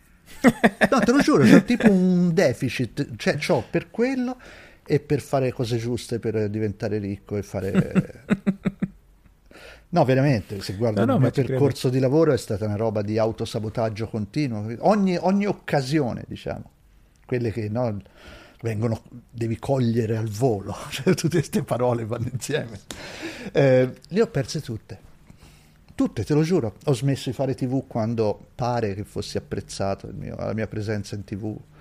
Eh, dovevo fare un libro con Saviano tant'anni fa che mi sarei comprato casa. Ho fatto 30 pagine e poi ho detto no, non lo faccio più. Eh, cioè è, un, è, un, continuo, ho una fila veramente di... Ormai io ho 60 anni, quindi adesso posso cominciare a guardare indietro e dire questa è stata la mia vita, no? Senza penso sembra troppo un trombone. Eh, anche perché io poi pensavo di morire a 25, l'idea di averne 60 mi sembrava È una vittoria. Sì. No, in realtà no, è una sconfitta perché come dico sempre con l'altro mio amico storico che anche lui è arrivato a 60 anni, eh, no, suo malgrado, noi diciamo sempre noi non ci siamo preparati per questo, né fisicamente né mentalmente non eravamo pronti a questa roba che ti succede quando invecchi, assolutamente no. Però la cosa buona è che puoi guardare indietro e vedi come di un, un disegno che si è creato, oggettivamente è lì, no? E nel disegno vedo proprio questa boh, non so che cos'è, forse è proprio la vecchia sana insana autodistruzione che avevo da ragazzo, che ora si è riverberata sul lavoro. Però per quanto ti abbia sicuramente creato dei problemi, delle tensioni, dei momenti di crisi, eccetera, alla fine non è più divertente. Per me sì, e ti dico la verità, infatti l'ho detta, è evidente che io sia fiero di questa roba, perché sono fiero, sono fiero di aver perso quelle occasioni, però è vero che ogni tanto penso sì, però cazzo Gianni, ti compravi casa, stavi tranquillo, questo non è accaduto. Eh, però sono fiero, sai perché? Perché io ho un aspetto nella mia vita del quale sono assolutamente contento, è il mio lavoro. Io non ho mai ceduto a nulla sul mio lavoro, ma non perché pensavo chissà che, ma semplicemente perché guardavo a tutto il resto del mio comportamento umano e vedevo solo disastri che avevo combinato nei rapporti con gli altri, i rapporti con le fidanzate, tutto quello che ti può venire in mente di relazioni umane, un disastro, proprio una, una persona spesso non, non bella proprio come comportamento. E poi c'era questa specie di lucetta che era il mio lavoro, dove ero riuscito a, a proteggerla da tutto, capito? Da di sì, però se fai questo lavoro lui ti dà la copertina di quel quotidiano che... Per... Però non è quello che voglio fare. Non è dove sento che mi porta il mio percorso di, di, di, di racconto della realtà che faccio da quando avevo sei anni, coi fumetti. E, e, quella è l'unica parte buona che ho. L'unica. E non, non voglio rischiare se c'hai una sola cosa buona, secondo me, ci devi stare attento, no? Perché il giorno in cui mi smerdo quella, allora veramente comincio a avere grossi problemi. Ma sai, ieri sera preparando un po' questa conversazione, ehm, stavo pensando proprio, cosa saranno dieci anni che ci conosciamo. Eh sì. E, e, una particolarità che ha il tuo lavoro è proprio la compattezza, cioè nel senso eh, riesce a significare molto in uno spazio relativamente ristretto e questo è saper fare, cioè vuol dire essere bravi. E, ehm, e, poi anche farlo in maniera non didascalica, con le giuste sfumature, con il giusto controintuitivo che non ti aspetti in certi momenti. Questa è una costante, secondo me, che attraversa quello che fai. Però, avendoti conosciuto un po', eh, in, in realtà tu come persona sei molto più espansa, diciamo così, no? più, mm, ed è come se nel tuo lavoro creassi una, una condensazione, una certezza, una, una sicurezza che non, non, so se poi invece nella vita normale hai, sei più diciamo aperto, più... No, hai, ridetto, hai ridetto meglio la cosa che ho detto prima. cioè io quando sono a quel cazzo di tavolino, soprattutto, soprattutto quando si verifica il miracolo della sparizione, cioè quando io passo sei ore, sette ore lì e poi riguardo quello che è successo e penso e questo chi cazzo ha fatto? Ed è per me una delle gioie più enormi che io posso provare, soprattutto per quanto riguarda la scrittura e i dialoghi dei personaggi, no? ad esempio, l'idea che non siano me, che a volte mi fa anche paura, dico Gianni, ma non è che ti fa vedere il cervello perché stai sulla schizofrenia, però in realtà mi dà proprio una gioia pura poter rileggere un dialogo che ho scritto, ho scritto chiaramente io, ero io al tavolino, su quello non ci piove, ma quando lo leggo a voce alta non so io, sono loro che parlano, quella roba lì mi dà una gioia immensa. E questo per dirti che io quando sono al tavolo succede qualcosa che trascende me, io l'unica cosa che ci metto di mio è la volontà di mettermi al tavolo Infatti io, sai che ho due stati. Io non ho lo stato, mi metto al tavolo e non mi viene niente. Sai mm-hmm. come può capitare, no? Il famoso blocco dello scrittore. Sì. Io ho due stati, cioè o riesco a mettermi al tavolo e mm. allora la roba succede, o non riesco proprio a mettermi al tavolo. Sì, sì. Non ho quell'altra roba via di mezzo. Mm. Infatti io quando non lavoro, a volte non lavoro sui fumetti per due tre anni, è successo, anche cinque è successo. Eh, oltre a soffrire molto per questo, però è proprio perché io non riesco a portare il culo sulla sedia di legno dove sto per lavorare. Non mm. è una roba di testa, è una roba che il mio corpo non vuole essere quella roba che diventa quando devi stare 14-13 ore gobbo su un foglio a fare una roba comp- che ti sembra completamente inutile, no? Eh, in quel modo lì. Poi invece poi a volte c'è questa roba che dice no, ma te il tuo posto nell'universo è esattamente quello, la tua forma fisica è esattamente quella. E a quel punto io sono felice. Ma infatti, scusami, prima di questo hai fatto qualcosa di completamente diverso, come avrebbero detto in Monty Python, no? È, che è un libro molto divertente. Questo l'hai, l'hai fatto comunque dopo il sì, commissario dopo, moderno? L'ho fatto dopo, in realtà l'avevo iniziato prima a scrivere e poi mi ricordo che c'era stato un periodo in cui appunto a seguito anche di quella roba stavo molto male, ero molto triste e un mio amico pisano mi chiamò e mi ricordò che io avevo quella storia in mente è molto divertente quel libro. E io mi sono messo a farla. Eh, però veramente mi ricordo che ero al telefono con lui e dicevo: No, ma Giovanni, ma come cazzo faccio a mettermi a fare Barbarone? non ce la faccio, odio tutto, cazzo, come faccio?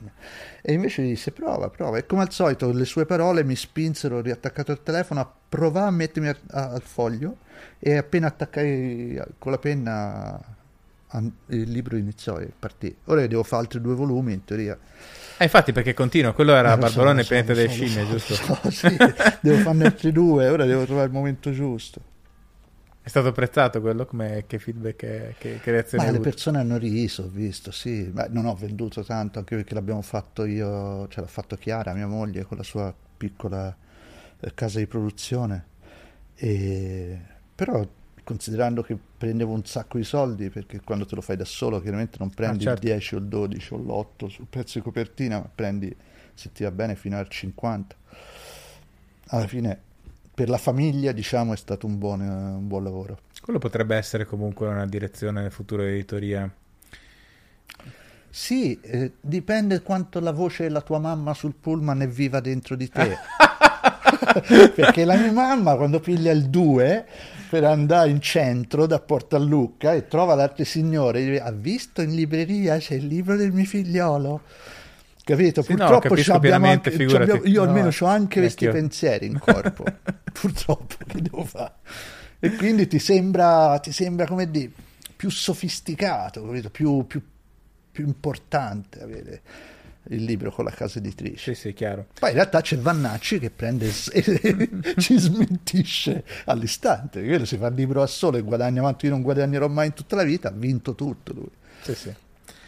Il problema comunque penso sia soprattutto per gli autori esordienti che magari si autopubblicano il libro E ma nessuno sa che nessuno, esista. certo, Esatto, chiaro. Chiaro. Senti, ma a proposito di famiglia, hai allargato la famiglia ultimamente? sbaglio? detto così sembra di essere eh, cioè, altre persone che hanno parlato di famiglie allargate in termini, per me, per i miei gusti, troppo romantici. Eh. No, io sono cascato in una trappola, sono finito a occuparmi all'inizio di una, un piccolissimo nucleo familiare di Rom, un ragazzo, una ragazza che poi dopo pochi giorni hanno avuto la, la bambina.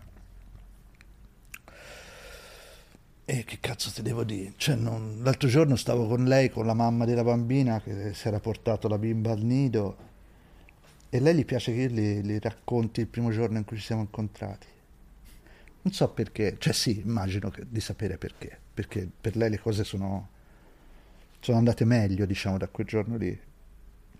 E, e quindi ogni tanto ci mettiamo a un bar, si piglia il caffè e lei mi chiede: Ma quindi te perché eh, sei venuto lì? E mi parla del primo giorno in cui lei era a fare l'elemosina davanti a un supermercato vicino a casa mia, e incinta al nono mese, sotto il sole a spiombo con 40 gradi.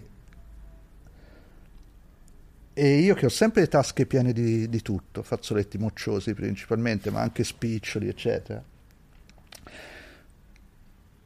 per qualche motivo che non so, a me mi piace raccontarmela che in quel momento la bambina che doveva nascere stava già controllando la mia volontà e quindi mi faceva agire a mia insaputa.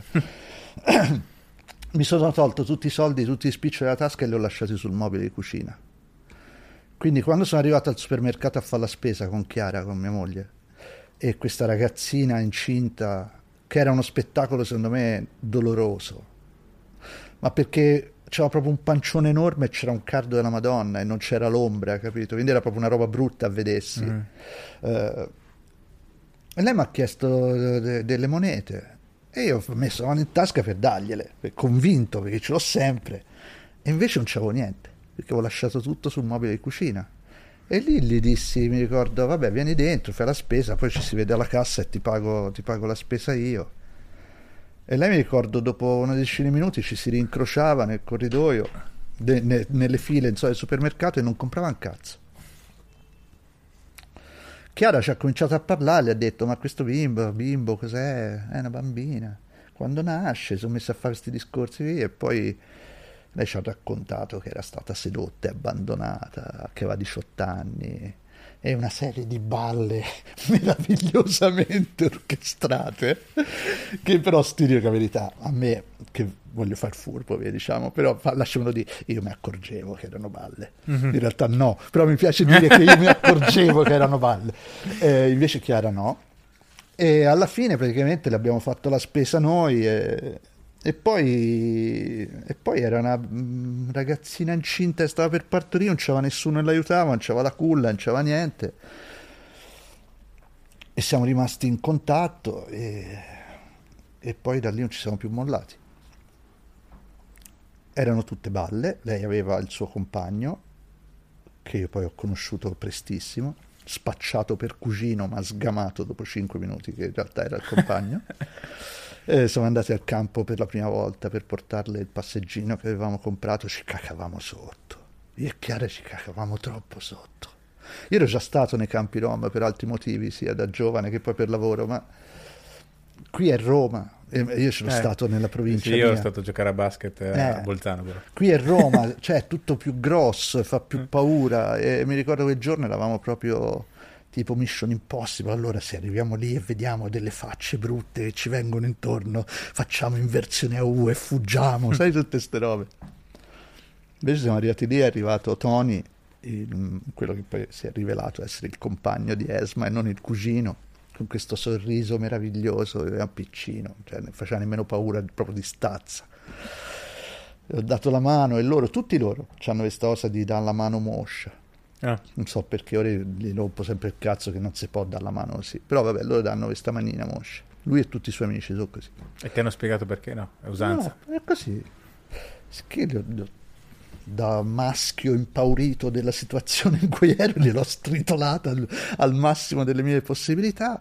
E poi abbiamo dato sto passeggino e poi siamo rimasti in contatto e poi un giorno è arrivato un, mm, cioè, Esma, la mamma della bimba, quando a quel punto la verità era venuta fuori, eh. cioè sapevamo tutto, cioè i nomi veri, eh, l'età vera, tutto quanto. Quant'è l'età? 25 aveva Esma.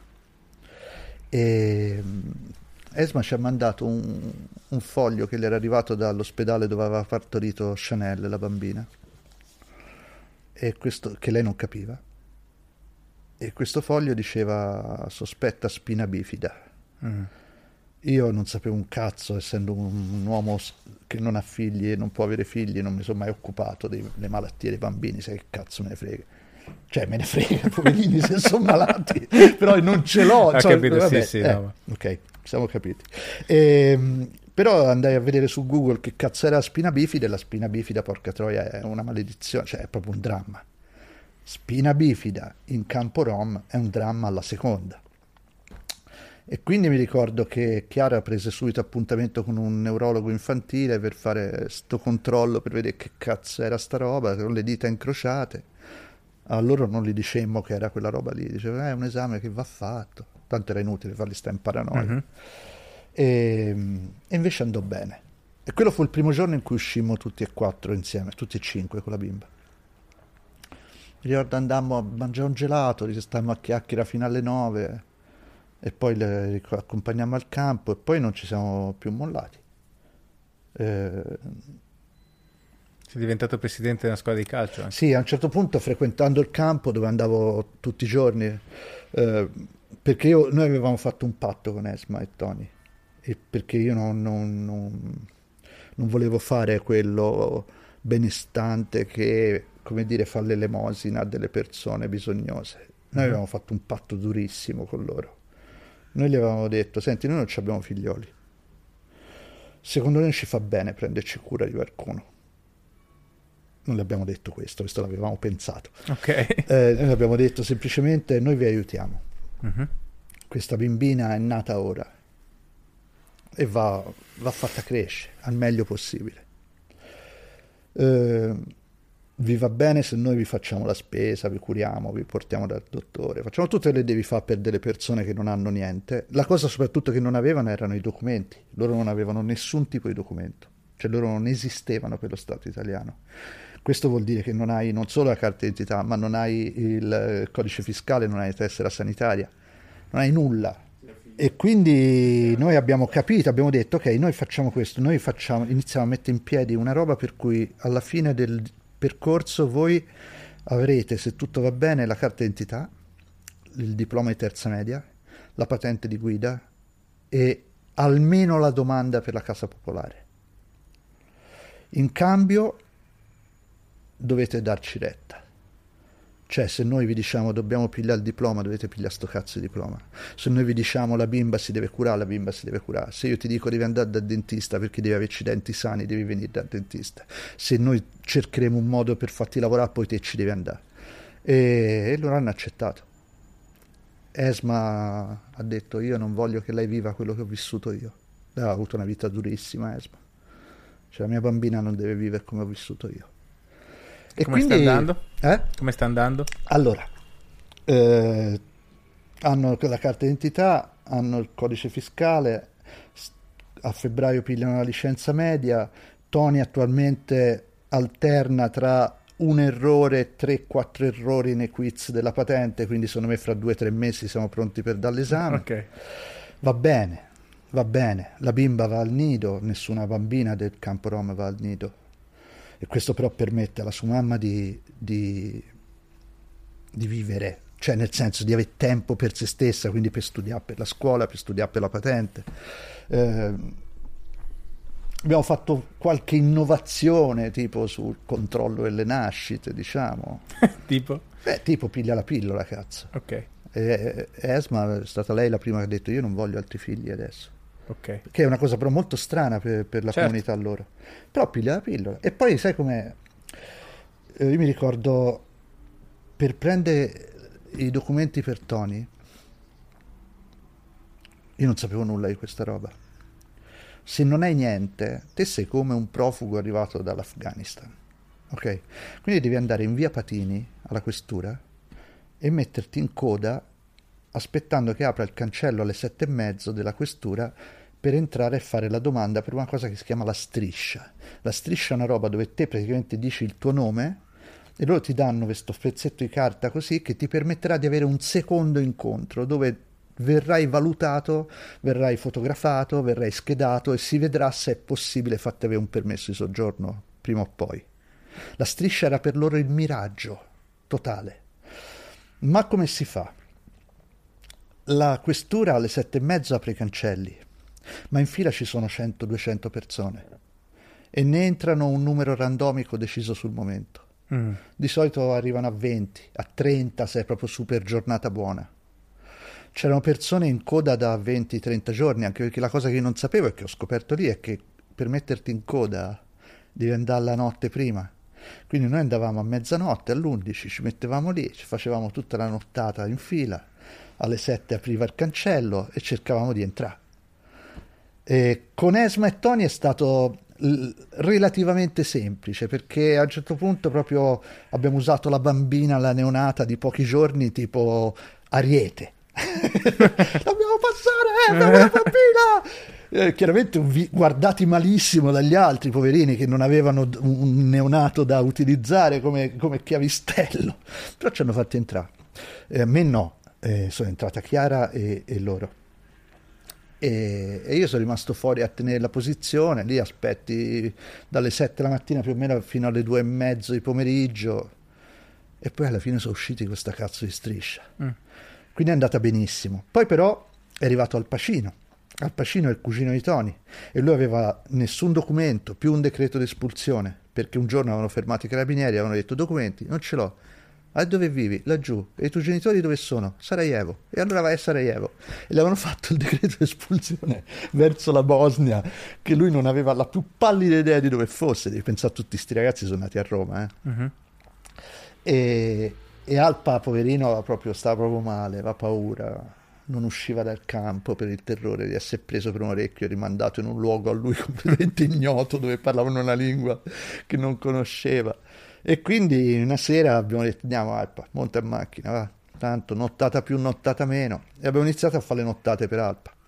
E però per lui è stata dura, perché lui hanno, abbiamo fatto tre nottate di, non di fila, ma so, nel giro di un paio di settimane, ma tutte e tre le volte a lui gli hanno chiuso il cancello in faccia. Io fai conto stavo con lui e conta- io poi non posso stare nella fila dei, dei migranti che aspettano, mm. devo stare al di là di una, eh, come si chiama, insomma, queste di metallo legate. Ok, sì. E però contavo. Uh-huh.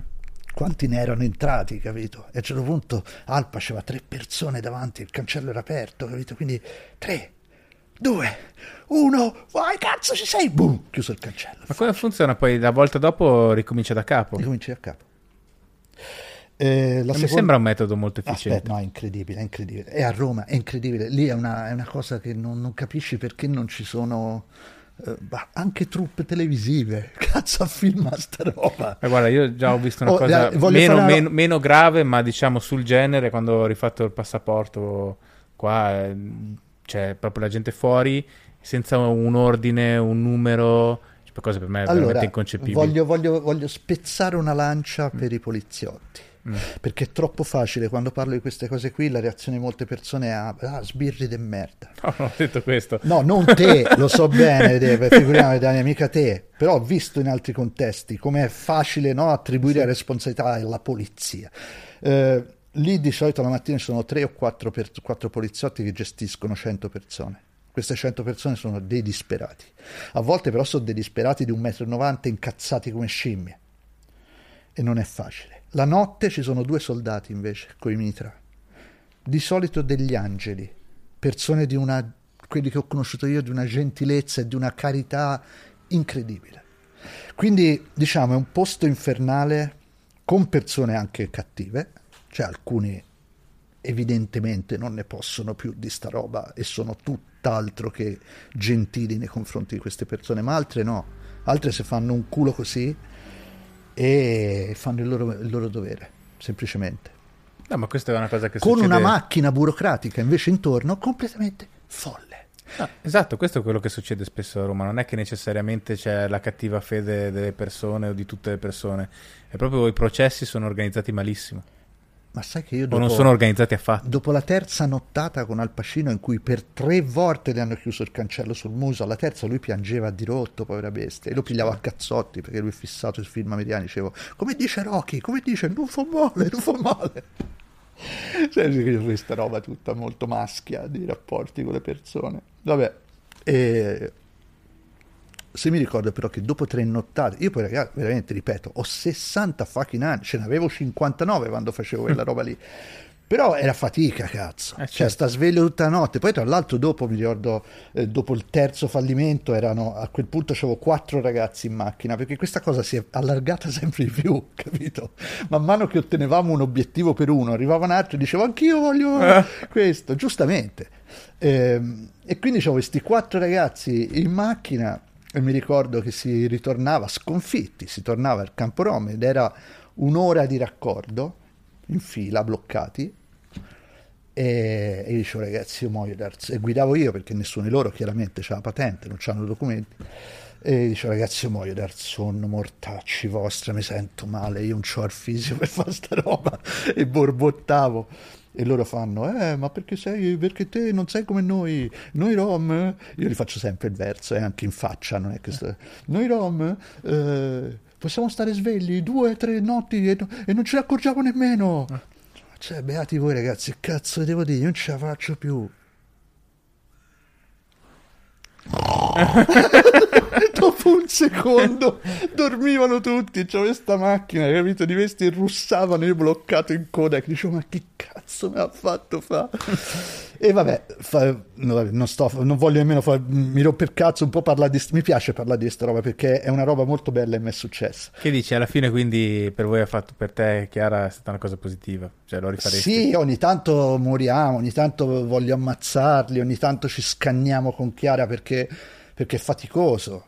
Perché alla fine comunque è come averci più o meno dei figlioli, però sono figlioli già grandi, con tutte le robe. Cioè, a Tony ho insegnato io a lavarsi i denti. Io con questi denti, cioè, renditi conto? Penso che se li lavi male, infatti. Però, nel senso, nessuno le aveva insegnato quello, nessuno aveva insegnato tantissime cose. Sì, sì. Ma non perché i genitori siano brutte persone, io li conosco, sono affezionatissimo ai genitori di Tony, ma perché la loro vita era stata veramente troppo difficile. Cioè la prigione era sempre stata presente, quindi questi, spesso i genitori di questi ragazzi no- non ci sono stati o non c'erano neppure adesso. Ma lavorano adesso? Tony ha il contratto per un anno e quando ha scoperto l'IRPEF ha avuto una crisi tipo Rain Man, cioè ha cominciato a urlare e a darsi cazzotti della testa. No, questo è il, lato, è il lato scuro del ricevere codice fiscale. Te lo giuro. Quando ha scoperto che c'era questa entità invisibile che gli aveva levato 150, 120 euro dalla busta paga, è impazzito. È completamente impazzito. E lì l'abbiamo l'ho presa, cioè non io, Chiara, perché quella sera dell'impazzimento io non c'ero, me l'hanno raccontata loro. E, e praticamente le ha spiegato, ha detto, sai quando è nata Chanel all'ospedale? sai quel lettino, sai quei dottori, mm. quella roba è tutta pagata da questi soldi che ti hanno levato ora. E anche la strada dove stiamo adesso con mm. la macchina, eccetera, eccetera, eccetera. Tant'è che nel giro di un mese e mezzo Tony si è trasformato in una specie di imprenditore brianzolo, per cui ora, capito, è tutto. L'altra notte ci hanno fermato i carabinieri a me e a lui e lui stava tirando fuori la busta paga. Ora le dico che loro sono pagati da me. Ah. detto Tony, allora, in, in, teoria è giusto, però non si può fare. Capito? L'ha presa così, cioè, ha cominciato anche a guardare dall'alto in basso i suoi compagni, cioè della serie io lavoro e voi no. Il problema è che è difficilissimo trovarli a lavorare perché chi cazzo dà da lavorare agli zingari? Mm-hmm. Quindi noi ci proviamo, appena si apre uno spiraglio, io tutte le persone che conosco, il giardiniere che incontro e viene a tagliare la siepermi vicino, lo fermo e dico, ma è che ti serve un apprendista? Vado al bar a fare colazione uguale, di continuo. E, e ora speriamo, speriamo insomma di trovare altri modi. Esma vorrebbe lavorare al McDonald's, noi si spera di riuscire a farla pigliare. Però prima devono pigliare sta cazzo di terza media, altrimenti anche la qualità dei lavori alle quali avranno accesso sarà certo. sempre infima. E poverini, c'è nulla di male a fare lavori di bassissima qualità. Il problema è che te devi far culo. Mustafa, uno dei ragazzi che, che, che, che seguiamo con la squadra di calcio, eh, salza alle 4 di mattina uh-huh. e va a fare le pulizie in centri commerciali e, e torna è, è, è, cotto, capito proprio. Uh-huh. Però insomma, vabbè, appunto, poi a un certo punto vedendo che tutti questi ragazzi avevano bisogno di qualcosa e soprattutto che non, non avevano niente da fare tutto il giorno e ricordandomi com'era essere un ragazzo molto giovane senza aver niente da fare tutto il giorno, cioè come ero io con la mia gang, so che alla fine vai a finire in galera, uh-huh. o come direbbe il grillo parlante, in prigione o all'ospedale. eh, mi sono un giorno mi sono chiesto che cazzo potevo fare per dargli un po' di senso alle giornate e beh, l'unica vera passione che c'era era il pallone. E quindi ho fondato sta squadra di calcio, di calcio a 5, sono 9 i giocatori, che mi fa impazzire, li ammazzerei. Come si chiama? Real Zigan, il nome l'hanno dato loro, loro hanno disegnato le divise, fanno tutto loro. Um, e ho trovato anche uno sponsor, un mio amico che abita in Asia e che produce giochi da tavolo, eh, che ha un'impresa di enorme successo economico e una notte, dopo aver chiesto aiuto ad altri ambienti, di vedi che un tempo pensavo fossero i miei ambienti di appartenenza e non avevo trovato nemmeno... Non hai trovato un euro? No, niente. Eh, mi ricordo una notte in disperazione, perché io non ce la facevo a stare dietro a tutto con i soldi, non ce la facevo. Ah, certo. E mi ricordo scrissi un messaggio whatsapp a lui dicendo guarda lui si chiama David. David io non chiedo mai aiuto a nessuno per niente. Sono fatto così è un, è un mio difetto ma mio padre mi ha cresciuto in questa maniera tipo questa è Sparta. E, ma io ora ho bisogno di aiuto. Ho proprio bisogno di aiuto. E lui mi ha detto qualunque cosa mi ha risposto gli ho raccontato la storia e lui il giorno dopo ha scritto allora voglio due divise, una per gli allenamenti, due tute, una di rappresentanza e una eh, per gli allenamenti, voglio due divise di gioco, una per le partite in casa e una in trasferta, voglio le migliori scarpe che ci sono per tutti, voglio i borsoni. un, pullman da 45 posti, eh, l'aereo privato per la Champions. no, il, pullman ci manca, il pullman ci manca, però mi ha fatto prendere tutta roba, tutta logata. Eh, poi io la doppia tuta non gliel'ho presa, che ho detto dai però sono zingari su, non è che si può passare passare proprio, io li fido sempre per il culo. Lo sai che loro ad esempio quando prendono per il culo me i ragazzi, o Enrico, il mio allenatore, che è questa altra figura mitologica che ho trovato e che ha gratis si è preso cura di ragazzi eh, mettendo a disposizione il suo circolo sportivo che è il circolo Il Faro e quindi è gratis, ci fa allenare, allena i ragazzi, il circolo che tra l'altro ora chiude perché la Croce Rossa era della Croce Rossa, loro pagavano affitto, la Croce Rossa se lo toglie, se lo mm-hmm. riprende. quindi salta tutto, salta il calcio sociale con i tossicodipendenti, il calcio sociale con i ragazzi usciti in galera, il calcio dei bambini, salta tutto perché la Croce Rossa ha deciso di ripigliarsi il posto senza dare, pare, molte spiegazioni. Comunque lui ci ha dato il posto a gratis, li allena a gratis, eh, si piglia delle incazzature tremende a gratis perché mai si vide su questo pianeta una squadra più anarchica di Vesta. Immagino. No, ma delle incazzature. Cioè, non, non puoi capire. Non puoi Chi, capire. chi allena? Eh? Chi allena? Allena Enrico, questo Enrico Zanchini, che tra l'altro lui è un allenatore vero, col patentino, ha vinto il mondiale di calcio a 5 per eh, persone con problemi eh, mentali, la nazionale italiana, proprio della federazione. È un figo della Madonna, sì, però ora siamo veramente a volte viene da ucciderli. Però, Però saldo tutti- positivo. Ora ce la faccio saldo, hanno tutti i documenti, hanno tutti l'assistenza sanitaria, ce ne sono due in attesa del permesso di soggiorno, gli altri ce l'hanno già tutti. Cioè, abbiamo fatto una bella roba e poi io ho trovato un bel posto dove sto, un posto dove sto bene, io sto bene, io al Campo Rom ci sto bene. Ci sono i topi grossi così, che ti dico la verità, la mattina prima di colazione mi, mi fanno un po' venire il vomito, dopo no, dopo sono tranquillo, ma a volte vado lì, che ne so, alle 5 la mattina per pigliarli e fare qualcosa e questi toponi che poi non hanno paura, no? Si fermano e ti guardano come Dio, che cazzo vuoi te? e gli scarafaggi. Come, gli i, gab- scarafaggi sono danno come i noia. gabbiani qua. Esatto. e gli scarafaggi danno molta noia. Eh. Scarafaggi sono, fai conto, tipo film dell'orrore come quantità. Mm. Impressionante.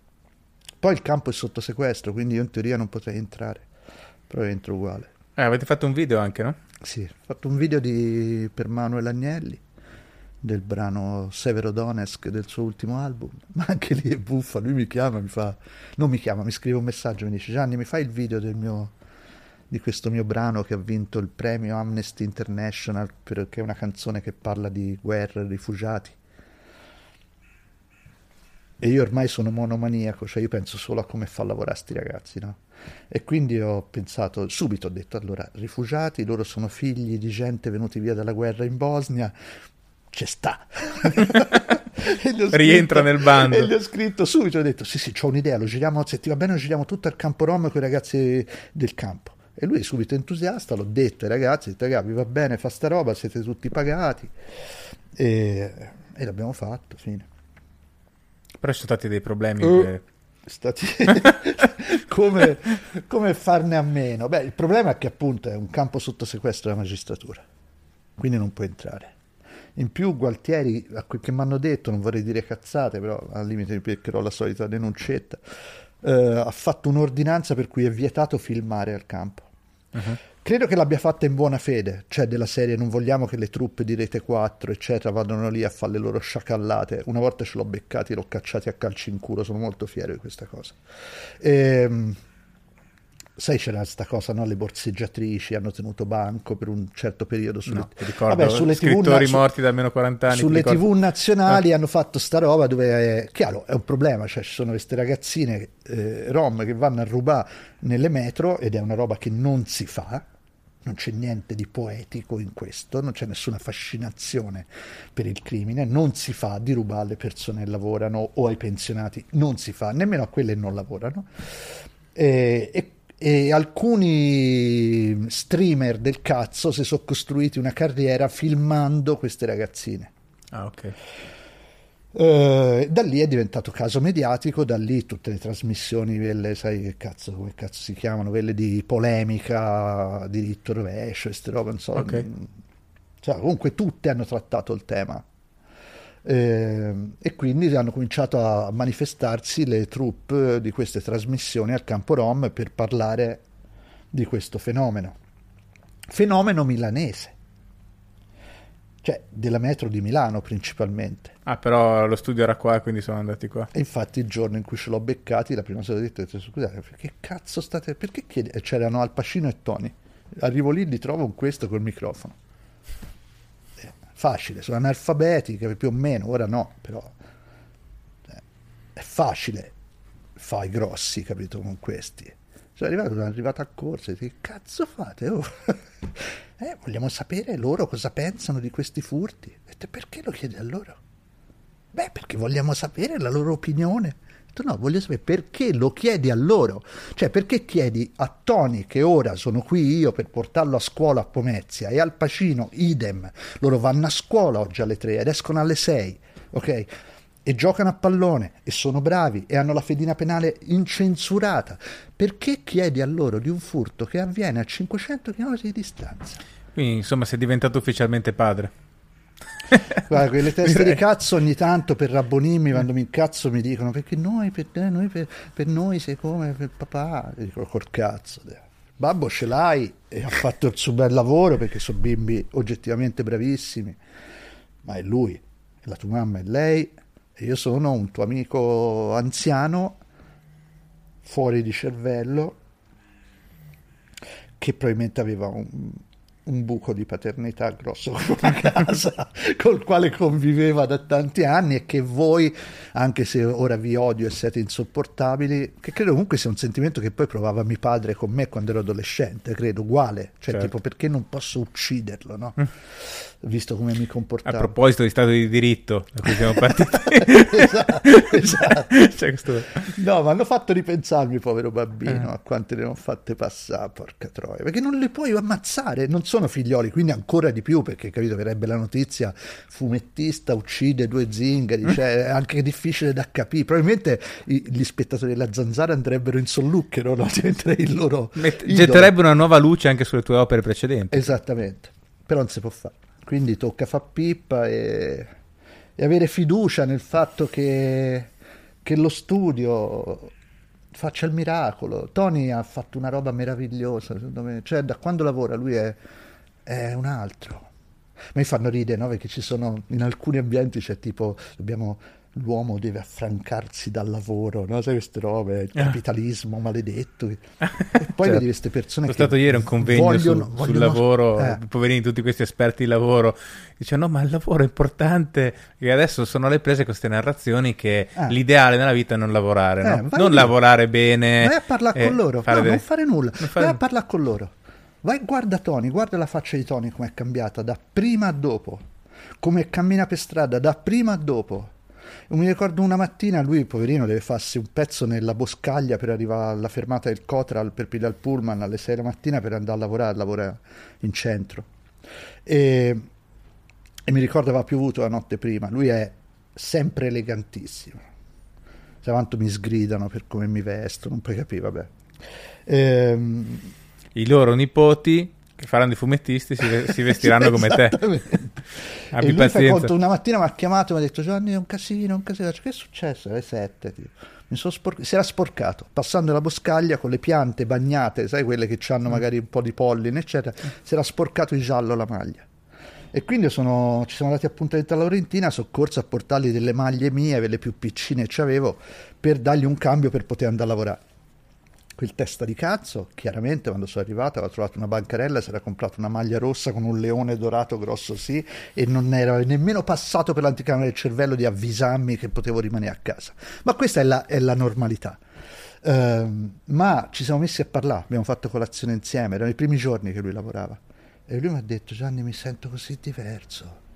Quando cammino io sono un uomo cioè il fatto, capito, che aveva uno scopo, no? che pigliava un pullman, arrivava in un posto dove c'era un collega, tra l'altro non ho conosciuto, ma mi dice lui che è super gentile, super carino, che gli insegna il mestiere, tutti gli vogliono bene in quell'azienda, tutti, perché lui è bravo, eh, gentile, lavora. E lui, capito, però com'era cambiata, me l'ha voluto dire, com'era cambiata la percezione di sé. E poi un giorno ha fatto quello che io trovo il pezzo più straordinario di comportamento umano che abbiamo visto in vita mia. Un giorno lo portavo al lavoro perché per un periodo ho lavorato a, verso Marino e non c'erano i mezzi, quindi io e Chiara ci alternavamo portandolo all'otto la sera e poi usciva a mezzanotte, a mezzanotte lo riprendevamo e lo riportavamo a casa. E quella sera lo portavo io e lui, mi ricordo, stava con questo cazzo di cellulare maledetto, lo so fissi, sto TikTok di merda, vabbè. Stava lì e bestemmiava. Abitudine che tra l'altro purtroppo gli ho passato io, perché lui non bestemmiava prima. Faccio dai, non bestemmiare, cazzo, Tony, non si fa. Ma te lo fai? Eh, cioè, sì, oh, lo so, babbo lo fa. No, non ho detto questo. Però insomma, gliel'avevo passata io. E lui fa, che c'è? Eh, c'è Facebook, non funziona. Faccio, perché non funziona? Non lo so, non va, non va niente. Faccio, ma perché? Non lo so, ieri ho scritto una cosa sul lavoro e oggi non va nulla. Faccio, ma scusa Tony, posso vedere cosa hai fatto? E lui mi fa vedere questo post che aveva fatto. muoio. Allora, pre- premetto che io quando ho visto questa cosa gli ho detto, Tony, io questa cosa la racconterò a tutti e ti prenderò per il culo per tutta la vita. Quindi lui lo sa che io lo prendo okay. per il culo. Mi ha fatto vedere questo post che era un meme, che era un rettangolo rosso con una scritta a caratteri cubitali in tedesco che era Arbeit macht frei. Cioè, adesso, chi, adesso contenuto sensibile conosce, davanti a sta puntata non ce lo leva più nessuno. nessuno. per chi non conosce, era il lavoro rende libero, cioè la scritta che stava sui cancelli in metallo sì. dei campi di sterminio sì. nazisti. Ora voi direte, ah, perché lui non sa nulla. La bisnonna, la bisnonna di Tony, come tanti zingari, sì. è stata Auschwitz e si è salvata ed è morta al campo dove vivono ancora loro. E negli ultimi anni addirittura si svegliava e pensava, visto che c'erano le baracche eh. tutte in fila, di essere ancora a Auschwitz. Tony è fissato su quella roba lì perché loro sanno che cazzo è successo al, al loro popolo, ok? Uh, ma, e quindi lui sapeva che quella scritta era quella che stava sul campo di concentramento dove era stata la sua bisnonna e tutto questo a, una, a, a, dire, a dei suscettibili potrebbe risultare come scioccante. Ma pensala in un altro modo. 80 anni dopo, uno zingaro, caro Hitler, si appropria della tua frase, la fa sua, gli toglie il, il, carico simbolico, ne riconosce la validità in termini io mi sento libero da quando lavoro, è vero, e te nazista di merda, poi morì. Io sono qui, sono vivo, vado a lavorare, costruisco la mia vita e posso anche usare la tua frase. Chiaramente concetto non condiviso dalla piattaforma che lo ha bannato per tipo tre mesi. Però ho capito che... Sì, no, perché tra l'altro la, la, cosa incredibile di quella scritta nella sua forma originale è che era, voleva essere ironica, no? in una maniera ovviamente grottesca e terrificante, terrificante. terrificante, mentre lui la, utilizza questa frase invece in maniera seria. Sì, seria, lui gli ha tolto il carico di male, di, però che è un male simbolico, no? se ci pensi. Cioè, e l'ha riportata al suo significato letterale. Il lavoro rende libero. Io adesso cammino per strada e non ho più paura della polizia, delle robe. Sì, posso fare la spesa per la mia figliola. Sì, posso decidere come passerò questa giornata perché non devo andare a far roba per averci due spicci per mangiare qualcosa. Sì, lui l'ha, l'ha vissuta quella frase. È pazzesca sta roba tu se praticamente sei riuscito a insegnargli come si fa a farsi bannare dalle piattaforme. No, io non ho fatto nulla, ho fatto tutto da solo su quello. Almeno su quello, guarda. No, io non lo sopporto e stanno fisso su sti cazzo di TikTok. Poi pensa anche questo, no? Vedono... E cosa fanno su TikTok? Fanno video dove loro cantano, ballano, dei ballerini incredibili. Adesso mettiamo de- qualche clip su TikTok. Ah, devi sapere che felici. il podcast ha anche un account TikTok da un po' di tempo. Eh, loro sono, sono, veramente bravi. Infatti, mi piaceva, ci sono tipo Danilo e, e, Tifo che sono cazzo una coppia. Secondo me, se li vede Maria Di Filippi, li piglia subito. Sono stupendi, sono belli come il sole, però fisicamente splendidi e ballano da Dio e, e fanno i balletti sincronizzati stupendi. mm. Ci scriverai qualcosa, disegnerai qualcosa, farei un libro? Loro me l'hanno chiesto, ma quasi subito, perché sai, il primo mese io ero in incognito totale, uh-huh. cioè io non gli ho mai parlato del mio lavoro, che cazzo facevo o no, ma loro sono furbi, sono più furbi di me, e mi hanno sgamato. L'hanno sentito. Perché ha detto se si veste così male ci sarà un motivo. no, e mi ricordo il giorno in cui mi hanno sgamato, io sono andato a pigliarli con Chiara e mi avevano sgamato e per loro hanno sgamato l'account Instagram per loro la quantità di follower che è, è minuta nel mio caso, però 80.000 follower sono, vuol dire che sei, cazzo, una fucking celebrities totale. E questa cosa li ha colpiti tanto, poi da lì cercano, hanno cercato il nome, hanno trovato roba in televisione, hanno trovato il cinema e quelli, agli occhi loro ero diventato tipo chissà chi. E subito mi chiesero, fai un film su di noi? Faccio, no, ho detto. Allora un libro su di noi. E io ho detto, vabbè, dai, una roba la farò. Quando abbiamo concluso il percorso, cioè, siamo sempre lì, terza media, patente, casa popolare, lavoro. Permesso di soggiorno c'è, vabbè. E quando praticamente avremo il lieto fine nella vita reale, io potrò raccontarli e potrò magari farli morire, eh, come è successo al un amico loro a bordo di una cazzo di Audi A8 a 250 mm. km l'ora sul raccordo, filmandosi, perché lo si filmano H24. Posso farli morire, posso mettere la, la libertà della narrazione anche in una roba che mi tocca così da vicino, non è che voglio fare il diario, no? Poi è difficilissimo raccontarla la storia, perché mm. comunque c'è sempre il rischio di ah, vuoi far vedere che sei buono? Io sono buono, cioè, sono sempre stato buono, mi, ro- mi, rode anche il culo di essere buono, perché mi piacerebbe essere livelli più aggressivi. Sono buono, che cazzo devo fare? La mia moglie pure, cioè, che, che cazzo bisogna fare? Però non buoni dolcini, buoni aggressivi. Vabbè, comunque cioè, la storia è bella se va a finire bene, perché sai, è tutto delicato. È un peccato che adesso, avendo parlato di stessi, perderai il lavoro e quindi sarà difficile aiutarli. Sì, però ho un sacco di originali che posso vendere perché sono okay otto anni che non vendo niente. Secondo me ancora un po' di mercato per le originali ce l'ho. E poi posso comunque fare un libro sotto falso nome, magari cambia stile. Questa cosa se ce n'ho più di uno va bene. Lorella Pacinotti. No, volevo fare tipo una fumettista afghana, capito? Che almeno andavo alle dediche col burka e nessuno mi riconosceva. Era l'unico modo. A parte secondo me gli orecchi li vedi anche col burka, capito? Ti viene una forma così, mi sgamano, te immagini e figura di merda. No, scherzi a parte, non lo so che faremo. La vita è imprevedibile. Come questa storia dimostra, perché io mai avrei pensato di trovarmi in un casino del genere, mai. Io manco ci pensavo, non è che ho voglia, capito, di fare una roba del genere. Ma dai, un po' sì. No, ti giuro di no. La cosa che è buffa è che loro a me, soprattutto Esma, che è più tenerona quando siamo insieme, io mi dicono, oh, te ci hai salvato, te Chiara ci avete salvato la vita, no? Che non è vero, perché loro vivevano comunque, in modo un po' più arrembante, diciamo, però vivevano lo stesso. Ma io gli rispondo che loro me l'hanno salvata a me. E non è retorica, te lo assicuro, perché io quando ho conosciuto loro ero al culmine del risentimento e rischiavo veramente di diventare un uomo molto triste, molto triste e molto arrabbiato.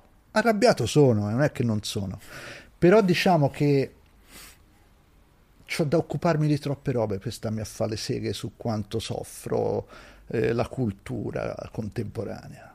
C'ho da fare, cioè, eppure a mia moglie, anche lei dice sempre stessa, no, io ho troppo da fare.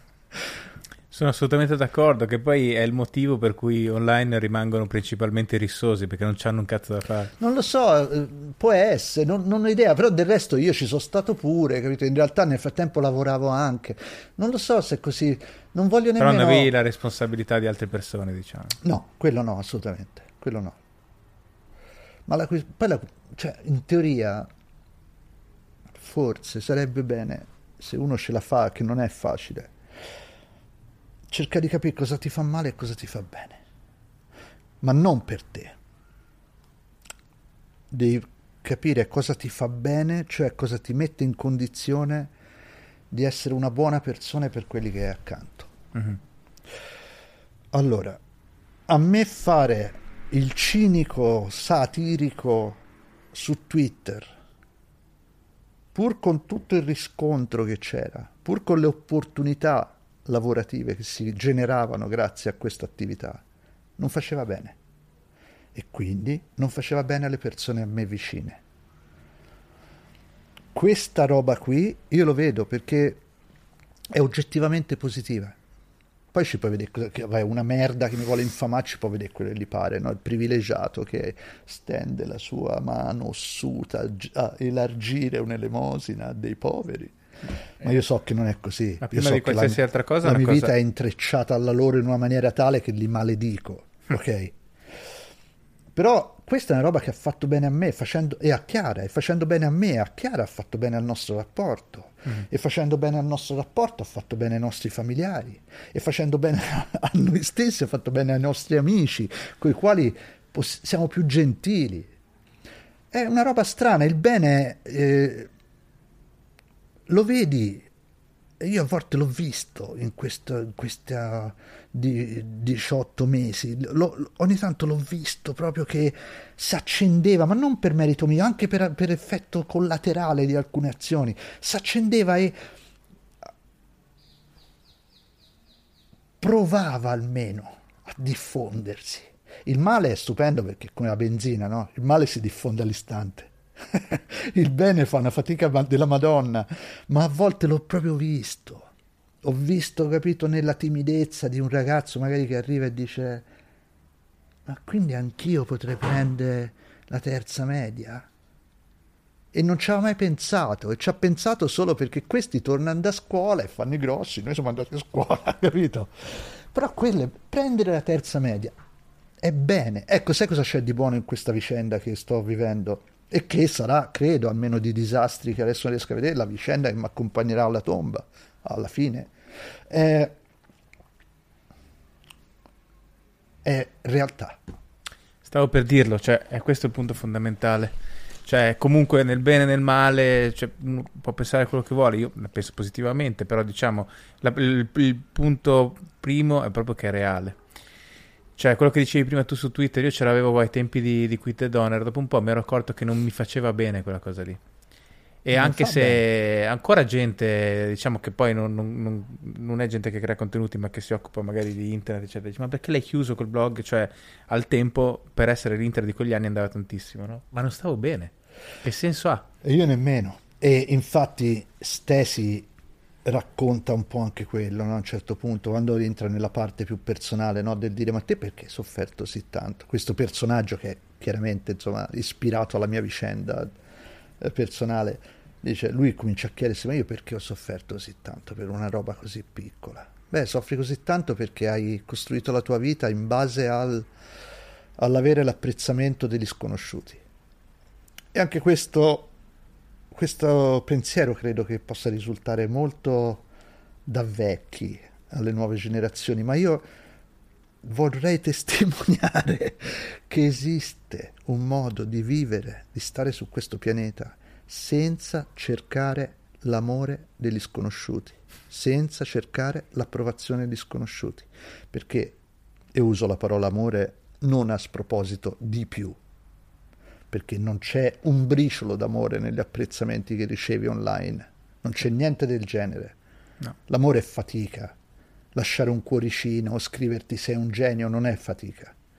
Quindi grazie, fa molto piacere ricevere stima dalle persone, ci mancherebbe, ma nessuno deve mai fare l'errore di pensare che quella roba lì abbia un peso, perché è superficiale, anche quella roba lì, come l'odio è superficiale, è superficiale l'amore e si può stare al mondo e fare cose che non prevedono l'apprezzamento o il giudizio degli altri.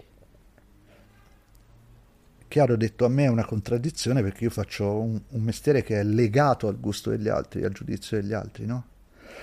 Però guarda, ieri sera proprio riflettevo sul, sul concetto di famoso, no? Che ogni tanto, soprattutto parlando con co, co i ragazzi giovani, no? Ah, quello è famoso, ma tu sei famoso cioè, famoso non significa niente, cioè nel senso sei bravo a fare quello che fai, cioè questo è il punto fondamentale. Poi dopo, se sei bravo e anche un po' fortunato, uh, diventerai anche conosciuto, noto per quello che fai. Ma il punto non è essere conosciuti, il punto è essere bravi. Non solo, io sono, siccome tendo sempre a portare le discussioni su un piano allegro, per me il punto è la morte. Il punto è la morte. Nel senso, ma te pensi davvero quando sarai sul letto che stai per tirare il calzino, no? Potrai compiacerti nel fatto di aver avuto 200.000 follower su una piattaforma social? Ma sei scemo? Ma se avrai imparato una roba tua dove hai potuto mettere a, a frutto la dedizione, la volontà, il sacrificio, la tua capacità, ma questo non vuol dire che sei diventato una star, non vuol dire che sei un artista, vuol dire che hai imparato a fare una roba che ti ha dato un senso nel mondo. quella ti farà chiudere l'occhio in pace. Io penso solo a quello alla fine, capito? Cioè, la, la, la, la vita è una roba durissima. Chiunque neghi questo ha meno di 30 anni, primo, e meno male, sono contento per lui. Che... Oppure non è, non è nato in Occidente. Oppure? Non è nato in Occidente. Ah beh, certo, sì.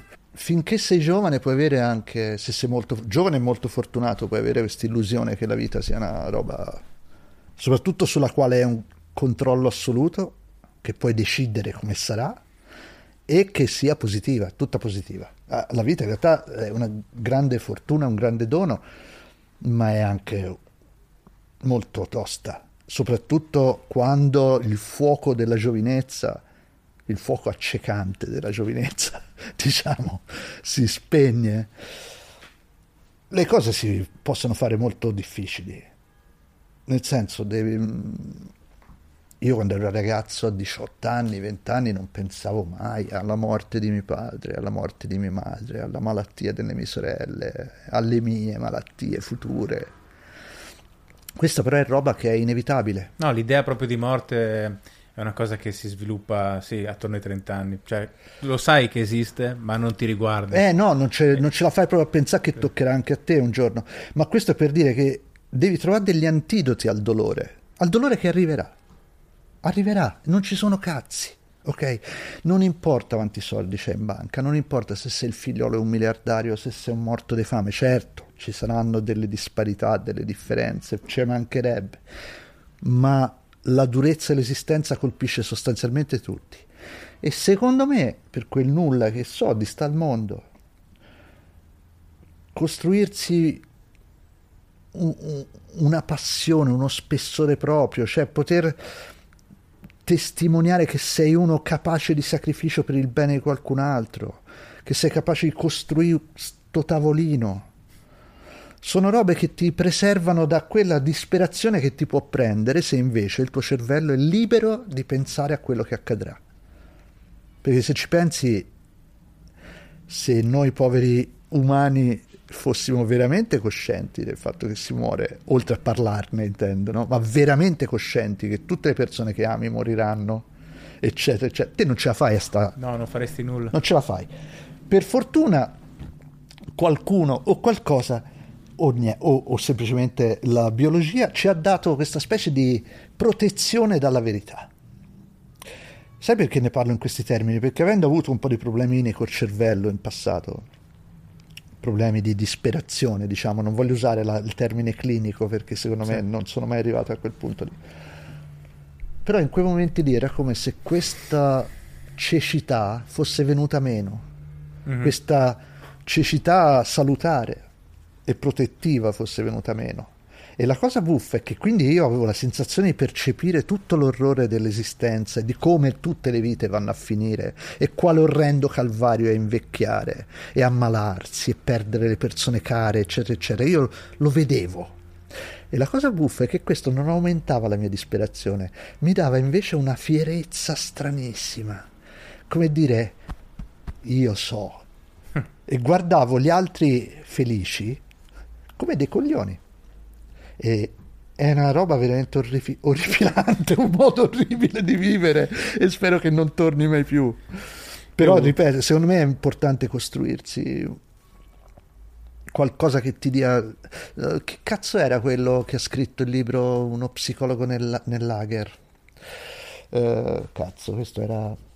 Era uno psicologo che è finito a Auschwitz, dove ha perso tutto e ha sviluppato però la sua teoria sul, sul fatto che la cosa più importante per un uomo, mentre per Freud era il sesso, no? mm. mentre per altri era il potere, eccetera, lui diceva la cosa più importante è il senso. Cioè riuscire a dare un, un, significato alla propria esistenza. E il significato è sempre, lui sosteneva, poi ora troviamo anche il nome, una roba che riguarda gli altri, non riguarda te. Secondo me riguarda anche l'agire. Eh beh, c'è per forza. Perché una cosa che, che, fa, che non fai quando sei depresso, eh, uno, ti concentri in maniera maniacale solo su te stesso e poi non agisci. Ci, ci vuole un bilanciamento, diciamo, fra rapporto con gli altri, col mondo e avere una progettualità, avere una direzione, eh, perché è quello che poi permette l'oblio della morte. Ma il fatto che stai facendo delle altre cose. Che stai roba, certo, ma se ci pensi, il, il fatto di occuparsi di altri, che non vuol dire fare volontariato, vuol dire semplicemente intanto prendere coscienza che ci sono altre persone a questo mondo, ma prendere coscienza in modo profondo, non che sei in mezzo a una serie di comparse gratu- che gratuitamente affollano la tua vita, no? ma che sono altre persone proprio autonome e, e quindi dedicarsi a, agli amici, al compagno, alla compagna che sia, questa roba qui, prendere responsabilità della tua vita non come un ente dove devi soddisfare il tuo bisogno personale del momento, ma come una roba in relazione con gli altri. Questa cosa qui, secondo me, fa bene ed è legata a doppio filo all'azione, perché non c'è una roba che te puoi fare per un altro che non prevede l'azione. Non c'è versi, anche la minima che è pigliare il telefono e mandargli un messaggio. Comunque devi pigliare il telefono e mandare un messaggio, non c'è nulla che puoi fare stando immobile. C'era una scena molto potente di Vite che non sono la mia di Carrer, quando, quando sono eh, dove c'era stato il maremoto eh, cos'è stato 15 anni fa in Thailandia. Ah, no? sì, sì, sì, lo tsunamone velo grosso. Tsunami, minchia. sì, esatto. E praticamente sono, c'è questo albergo che stanno loro che era un po' più in alto eh, e quindi è stato risparmiato dall'onda, però lì hanno portato tutti feriti, insomma c'è un casino, stanno dando concretamente una mano alle persone, tranne un gruppo di persone che sono tipo mm, buddiste e non interrompono la, i loro riti che sono più importanti. Quindi diciamo c'è questa situazione fuori con la gente capito sulle barelle, disperazione, persone che hanno perso cari, bambini, eccetera. E questi sullo sfondo occidentali che sono lì a fare i loro riti di purificazione buddista che continuano a farli in un angolino. Eh beh, sai che, che vuoi fare? Cioè, se la tua visione della, della, vita, che io la capisco anche, cioè, la rispetto anche, però se è che tutto è impermanente e niente ha senso se non appunto cioè, fare il tuo percorso circolare nel tempo fino all'illuminazione.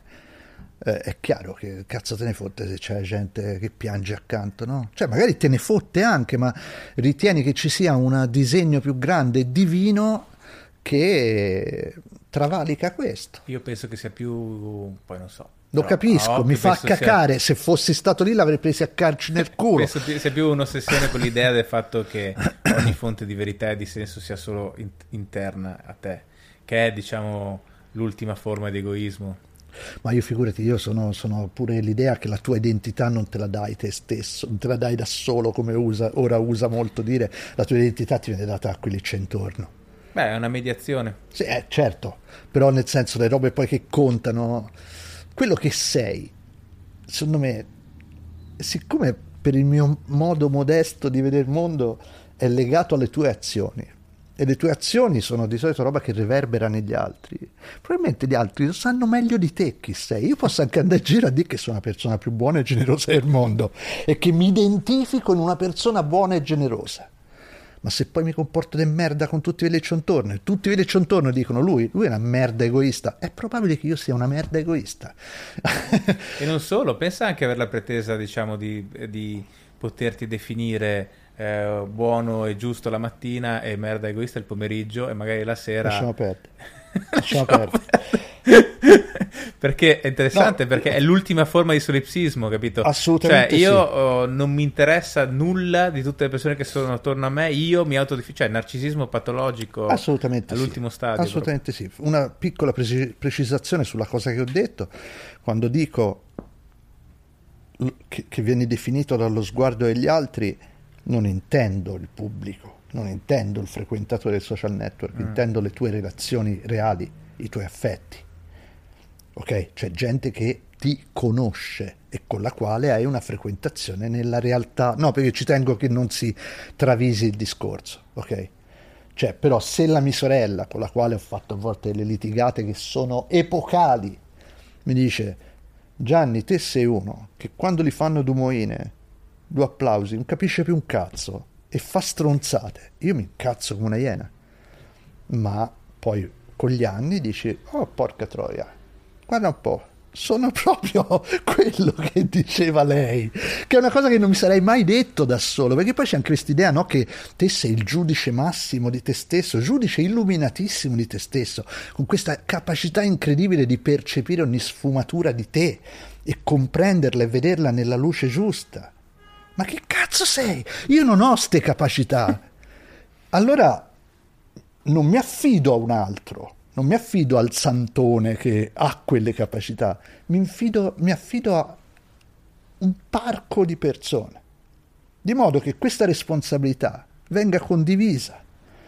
Qualcuno ci piglia di più, qualcuno ci piglia di meno, ma è probabile che facendo una media dall'impressione che te dai con la tua vita agli altri, forse davvero riesci a tirare fuori una, un, una immagine abbastanza realistica di quello che sei.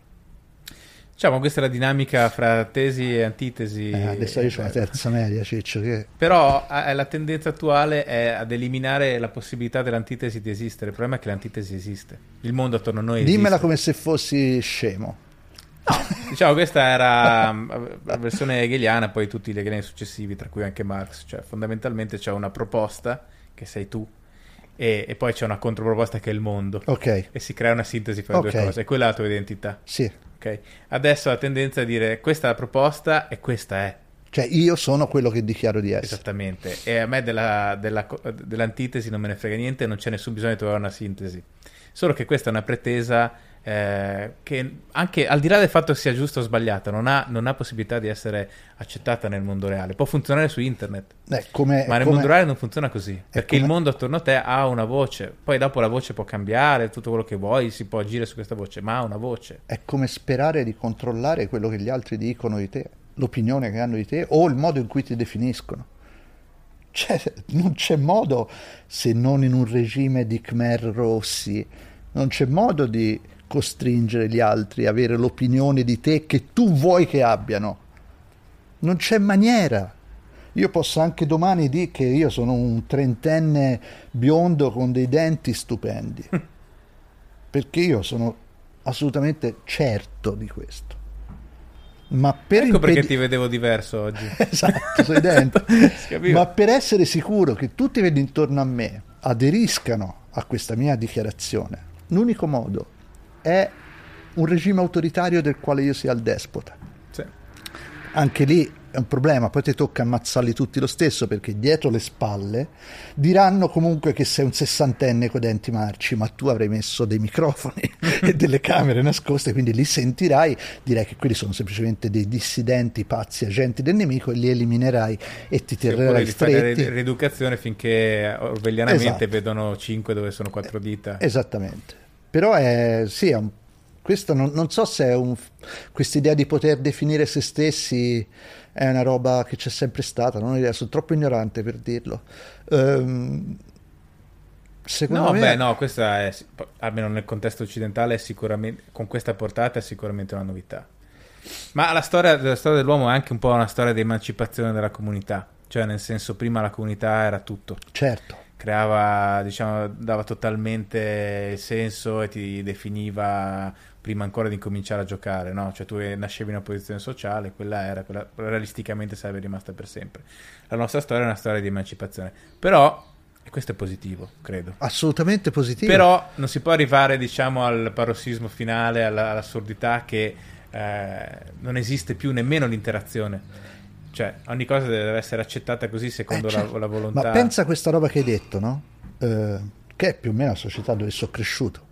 Io sono del 63, cioè nel senso, per ancora per un po' il mondo è stato fatto in quel modo lì, no? In teoria dovevo il, prendere il posto di mio padre nel negozio, capito? Questo tipo di roba qui, certo. cioè io dovevo essere il figliolo di mio padre che faceva lo stesso lavoro perché gli dovevo molto, gli dovevo A di essere in vita, B che mi aveva nutrito, B che si era fatto il culo per costruire l'azienda e dove io dovevo prendere il suo carico. E non l'ho fatto chiaramente, ma quello che è, che è interessante di, una, di un mondo che ti spinge a lottare per definirti è che te devi dimostrare che puoi fare altro Io per, per convincermi padre che io avrei campato coi cazzo di fumetti. Sì, sì, ho, ho presente. Mi sono dovuto fare il problema. Capito? Sì, sì. Mi sono dovuto fare tanto, tanto, tanto il culo. Perché lui era rimasto molto male che nessuno dei noi figli aveva preso in mano il negozio di, di macchine fotografiche che lui aveva costruito durante la guerra, no? Cioè, era un dispiacere, perché lui veniva da un mondo dove questo era ancora impensabile di non seguire le orme del padre in quel modo. Ma per fare pace, per arrivare il giorno in cui mio padre, quasi cieco, e me lo ricordo come fosse oggi, con la maculopatia avanzatissima, ora faccio, ora faccio vedere piangere il podcast, eh, caso taglia tutto. Eh, il giorno in cui io torno a casa, ho fatto il mio primo libro a fumetti, Esterno Notte, torno a casa e trovo mio padre sulla poltrona, col mio libro così, chiaramente lì per farsi vedere da me, per farmi vedere che ho fatto il primo libro, cioè ce l'ho fatta secondo quella visione lì, poi il libro venduto 2000 copie, però il simbolo c'era, certo. no? quella famosa roba che poi serve alla mamma, alla, serviva alla mia mamma per andare sul pullman. Eh. E, e, lo vedo sulla poltrona col mio libro, ma siccome è cieco, il libro è al contrario. è un'immagine per me di struggimento e di gioia assoluta, no? È come di... Hai ragione, c'era un'altra strada, però l'hai dovuta dimostrare. Cioè non, è, non ti è stata data per assunto, capito? Ti, hai dovuto batterti per arrivarci. E sì, la verità, non so come sarebbe andata se invece la mia famiglia avesse subito detto certo, fai fumetti, che cazzo, figo, molto meglio. Poi in realtà non mi hanno mai ostacolato, eh, ci mancherebbe. Però diciamo che da figlio maschio la, questo senso di trasmissione col padre la senti, no? senti che stai sfidando una linea che si aspettava forse qualcosa. Questa è una domanda che io mi faccio spesso, cioè se alla fine essere particolarmente o eccessivamente accoglienti, ehm, tolleranti non è la parola giusta, ma capiscimi.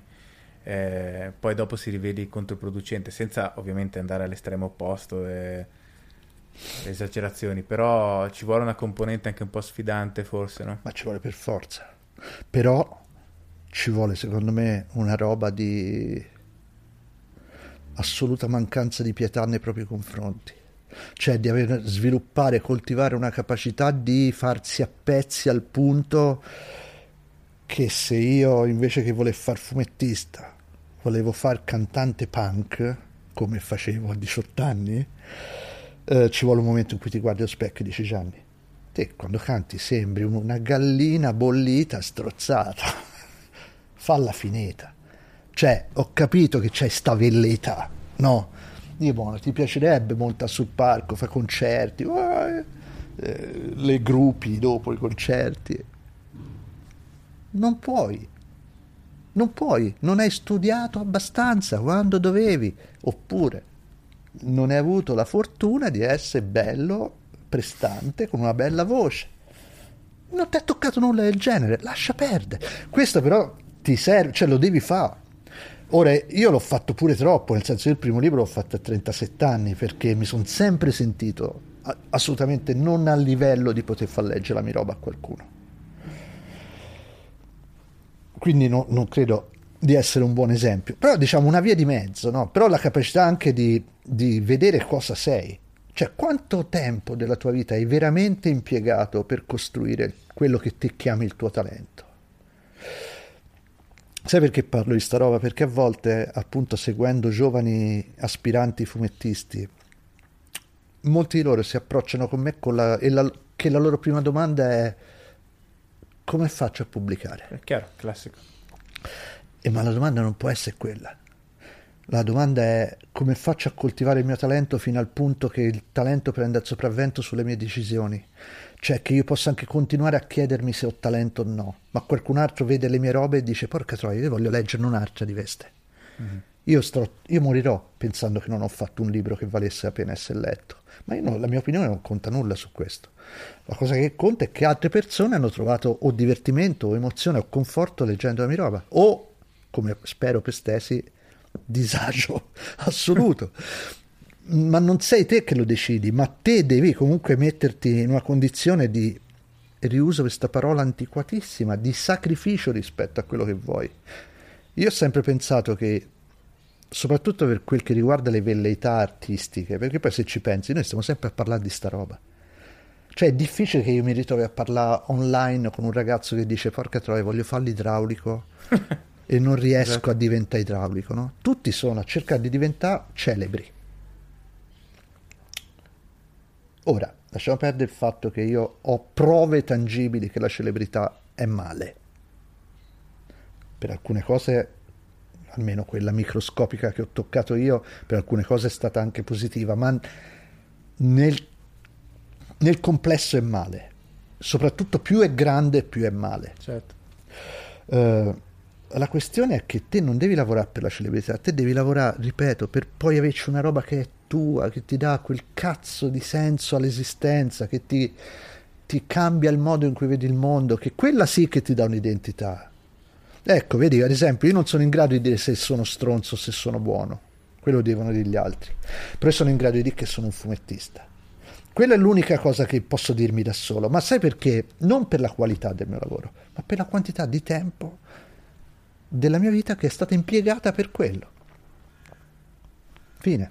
Penso comunque che se mm, una persona ha veramente un interesse profondo, una passione, eh, la porta avanti al di là di tutto quello che l'ambiente può dirgli. Io mi ricordo eh, la prima volta che scrissi su un giornale, non ho mai voluto fare giornalista, volevo fare scrittore, però era un modo per guadagnare dei soldi, e... però pochi in realtà all'inizio dopo un po' meglio, però diciamo all'inizio po- pochi, e chi mi fece scrivere sul giornale ebbe, devo dire, la lucidità che io ancora oggi apprezzo e dimmi guarda che tu non, eh, non camperai mai di questo. Poi tempo, poco tempo e non era più così. Ma fece bene a dirmelo, perché statisticamente le possibilità erano veramente poche. No?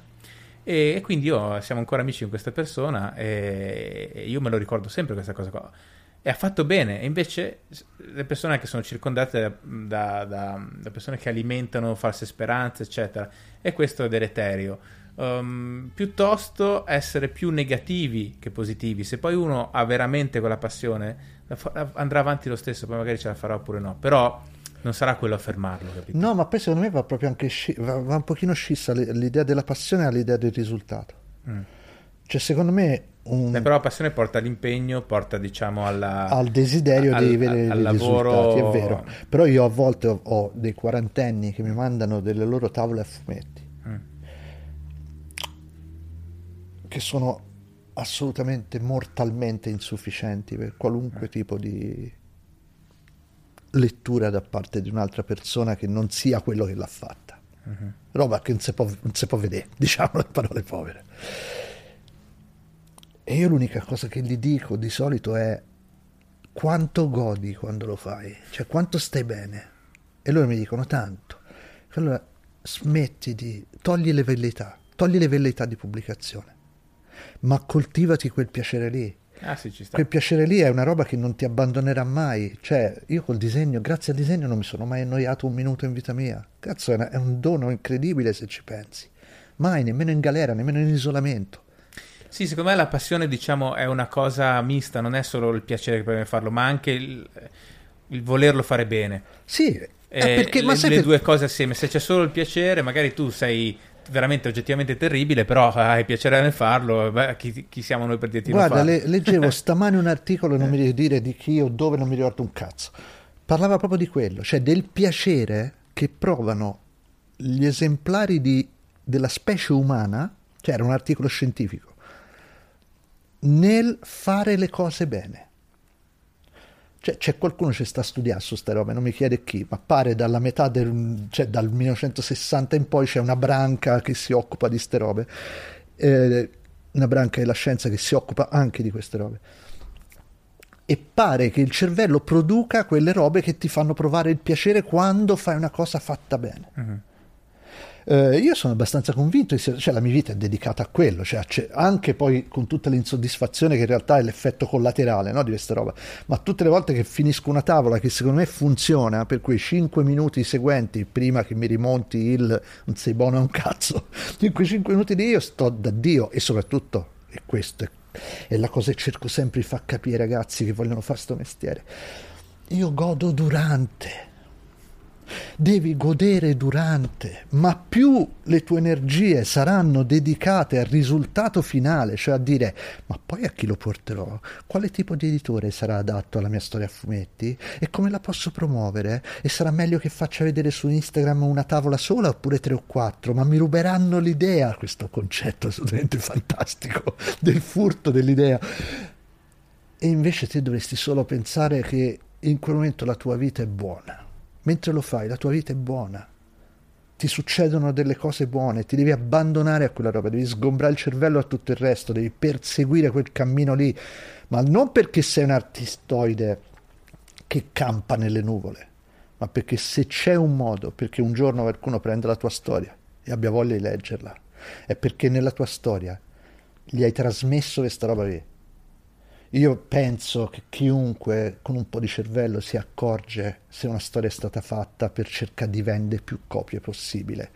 Io sono d'accordo con te, volendo fare l'avvocato del diavolo, in questo caso di questi ragazzi, c'è da dire che oggi è vero ehm, che determinati temi del momento, se tu azzecchi il tema del momento, eh, poi il, libro ha molta più stampa, molto più copertura, non ci piove, lo so. eccetera, magari certo. è un libro fiacco, un libro sì. debole eh, però ha più esposizione. Ma io, ma io torno alla morte. Esatto. Il mio sguardo è sempre là, in quel cazzo di letto dove stai stirando il calzino. Quel giorno lì ripenserai alla tua vita, ok? E dirai, porca troia, certo che il libro era proprio una merda. L'ho fatto solo perché era il tema del momento. Da questo punto di vista è un esercizio interessante sono, sai quelle storie incredibili che ci sono su personaggi dell'Ottocento, di inizio Novecento, che erano famosissimi nella loro epoca e nessuno mai oggi ha sentito neppure nominare, no? Poi c'erano invece degli artisti certo, che erano già certo. famosi allora e oggi sono ancora famosi, altri che invece non si inculava nessuno e oggi invece sono molto stimati.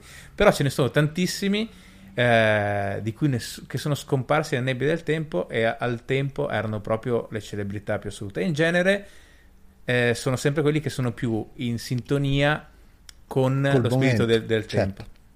Allora, precisazione. Uh, io non ho niente contro chi invece persegue l'altra vicenda. Cioè, ti faccio un esempio. Eh, ti inventi un tipo di narrazione che funziona super bene titilla le, tutti i temi del momento di modo che la gente impazzisce per te, anche se la tua scrittura è sciatta, magari fa un po' cacare, però vendi uno stonfo di copie. Mm. Ok? Con, quel, con, quei soldi ti compri una cazzo di barca a vela di 14 mm. metri, mm. dove organizzi orge di, con ogni genere sessuale a, a disposizione e che vengono svolte però quasi principalmente ai Caraibi, tra un aragosta e un bagno nell'acqua cristallina. Ci hai lavorato molto questa fantasia. Tutti i giorni. Fai bene. Ok, posso dire? Fai bene. Perché poi comunque la vita è una sola e secondo me se trovi il modo di godere il più possibile va bene. È che secondo me non succede. Cioè, secondo me, per avere la gioia di vivere necessaria a buttarsi in un'orgia multiforme e poi fa un bagno nudo con una ragosta che ti godi veramente in bocca, un po' di integrità di te stesso te la, te la devi mantenere. Perché se no, temo, magari una scusa che mi racconto per non aver combinato un cazzo in termini economici, eccetera, in tutta la vita. Però mi viene il dubbio che senza quel, un po' di quel senso di integrità, cioè il famoso specchio, sai? La mattina ti guardi allo specchio, come va? Cioè ti fa piacere vedere quella faccia a culo che c'è davanti o no? Secondo me quella roba lì determina anche il livello di godimento della parte accessoria dovuta al successo, ai soldi, alla notorietà. Cioè Fabrizio Corona, io lo adoro. Mi piace dire questa cosa così. Ma lo adoro, lo amo, amo Fabrizio Corona. Eh, no, mi piace la sua fame folle di, di, di tutto, no? Cioè di, di, disgrazia anche l'autodistruttiva, però mi piace, cioè un personaggio che trovo interessante. Ma cazzo, è l'emblema dell'infelicità. Vabbè, ah questo è palese, sì, sì, sì. Poverino, a me dispiace, vorrei potessi far così e farlo diventare felice domani, lo farei, lo farei per tutte le persone del mondo, ci mancherebbe. Però è l'emblema dell'infelicità. Eppure sordi appalate, donne appalate, uomini non lo so, immagino se volesse uomini appalate, ma infelice. E quindi risiamo alla morte e risiamo alla vita, che è la stessa cosa. Vuoi essere felice? Cioè aspiri a essere felice o aspiri a essere infelice? E è, è lecito aspirare all'infelicità, eh? un, un sacco di persone trovano una dimensione di sé nell'infelicità. Io lo sconsiglio. Però vedi, ad esempio, questa, questo che tu poni, che è sostanzialmente un problema morale, eh, questo è veramente sta diventando una cosa fuori moda. Cioè, nel senso, ti capita, a me no, a me capita raramente di avere discussioni di questo genere, cosa che io invece tendo a pormi quando lavoro, cioè un problema di integrità, forse perché la morale degenerata in moralismo negli ultimi anni, è diventata una cosa grottesca, non credibile, eccetera, ma questo non significa che non, non si possa poi ambire, diciamo, a una cosa personale ben più valida, ben più importante, no? Però è vero, cioè non è un, una questione di attualità, adesso l'attualità è eh, riuscire in qualche modo. Se devi uccidere diciamo, tuo fratello va bene lo stesso. E, e comprendo anche questo, nel senso, le condizioni economiche di questo paese non sono come dire, luminose, trovare da lavorare è un macello, trovare da lavorare a un lavoro che sia dignitoso e ben pagato e soprattutto possibilmente non a nero è difficile, è tutto difficile. Però resta il fatto che questo hai. Cioè, questa è la realtà dove ti devi muovere, no? Quindi è inutile sognare altre dimensioni dove que- tutta la tua vita è più semplice c'hai questa, all'interno di questo pacchetto di, anche di disagio, devi comunque trovare il modo di avere la maggior serenità possibile. Quindi io continuo a pensare che prendere responsabilità di sé e delle proprie azioni, comportarti bene con gli altri, adottare qualche sistema di crescita tua personale che ti fatta, ripeto, non di chiacchiere o ragionamento, ma di azione e sacrificio. Sono robe che ti servono comunque, ti servono sia se sei senza lavoro che se sei col lavoro. Secondo me se sei senza lavoro ti serve pure di più, perché c'è il cazzo talmente girato che qualunque occasione di abbassare l'infelicità è preziosa, ti può dar forza per provare ad andare avanti. No, non, non, lo so, la, la, la, l'approccio io trovo l'escamotage, trovo la scorciatoia che mi permetterà di diventare celebre per una stagione, tirare fuori più soldi possibile da questa stagione e poi sti cazzi. Beh, legittimo, però ho paura che sulla lunga non, non paghi. Sì, poi diventa tutto un grande talent show, no? Cioè, nel senso, fare il botto per sei mesi e mettersi a posto per sempre. cioè, la questione è gli influencer con grandissimi seguiti online. La maggior parte di loro. Mi piacerebbe fare casi precisi, però non voglio, ripeto, non voglio pigliarmi denunce, non voglio. Ma sono felici o sono infelici? No, quello è il discorso di prima, cioè ovviamente va da caso a caso, però è un tipo di vita in cui non è facile essere felice. Secondo me no. Secondo me quando decidi che la, la tua condizione dipende, si torna al discorso di prima, dallo sguardo degli altri, ti sei già messo proprio su un terreno di livelli pericolosissimi. Ripeto, sguardo degli altri che non sono i tuoi cari, ma sono la moltitudine di fantasmi che con la massima superficialità possibile deciderà di insultarti o di idolatrarti. E poi passerà ad altro e avrà dimenticato dopo un minuto se ti ha idolatrato o insultato. E tu rimani lì con stessi. E te rimani lì con stessi in mano. Va bene Gianni, grazie. Eh, grazie a te. Senti, ricordati la borsa poi, quando il borsone sportivo. Quale borsone?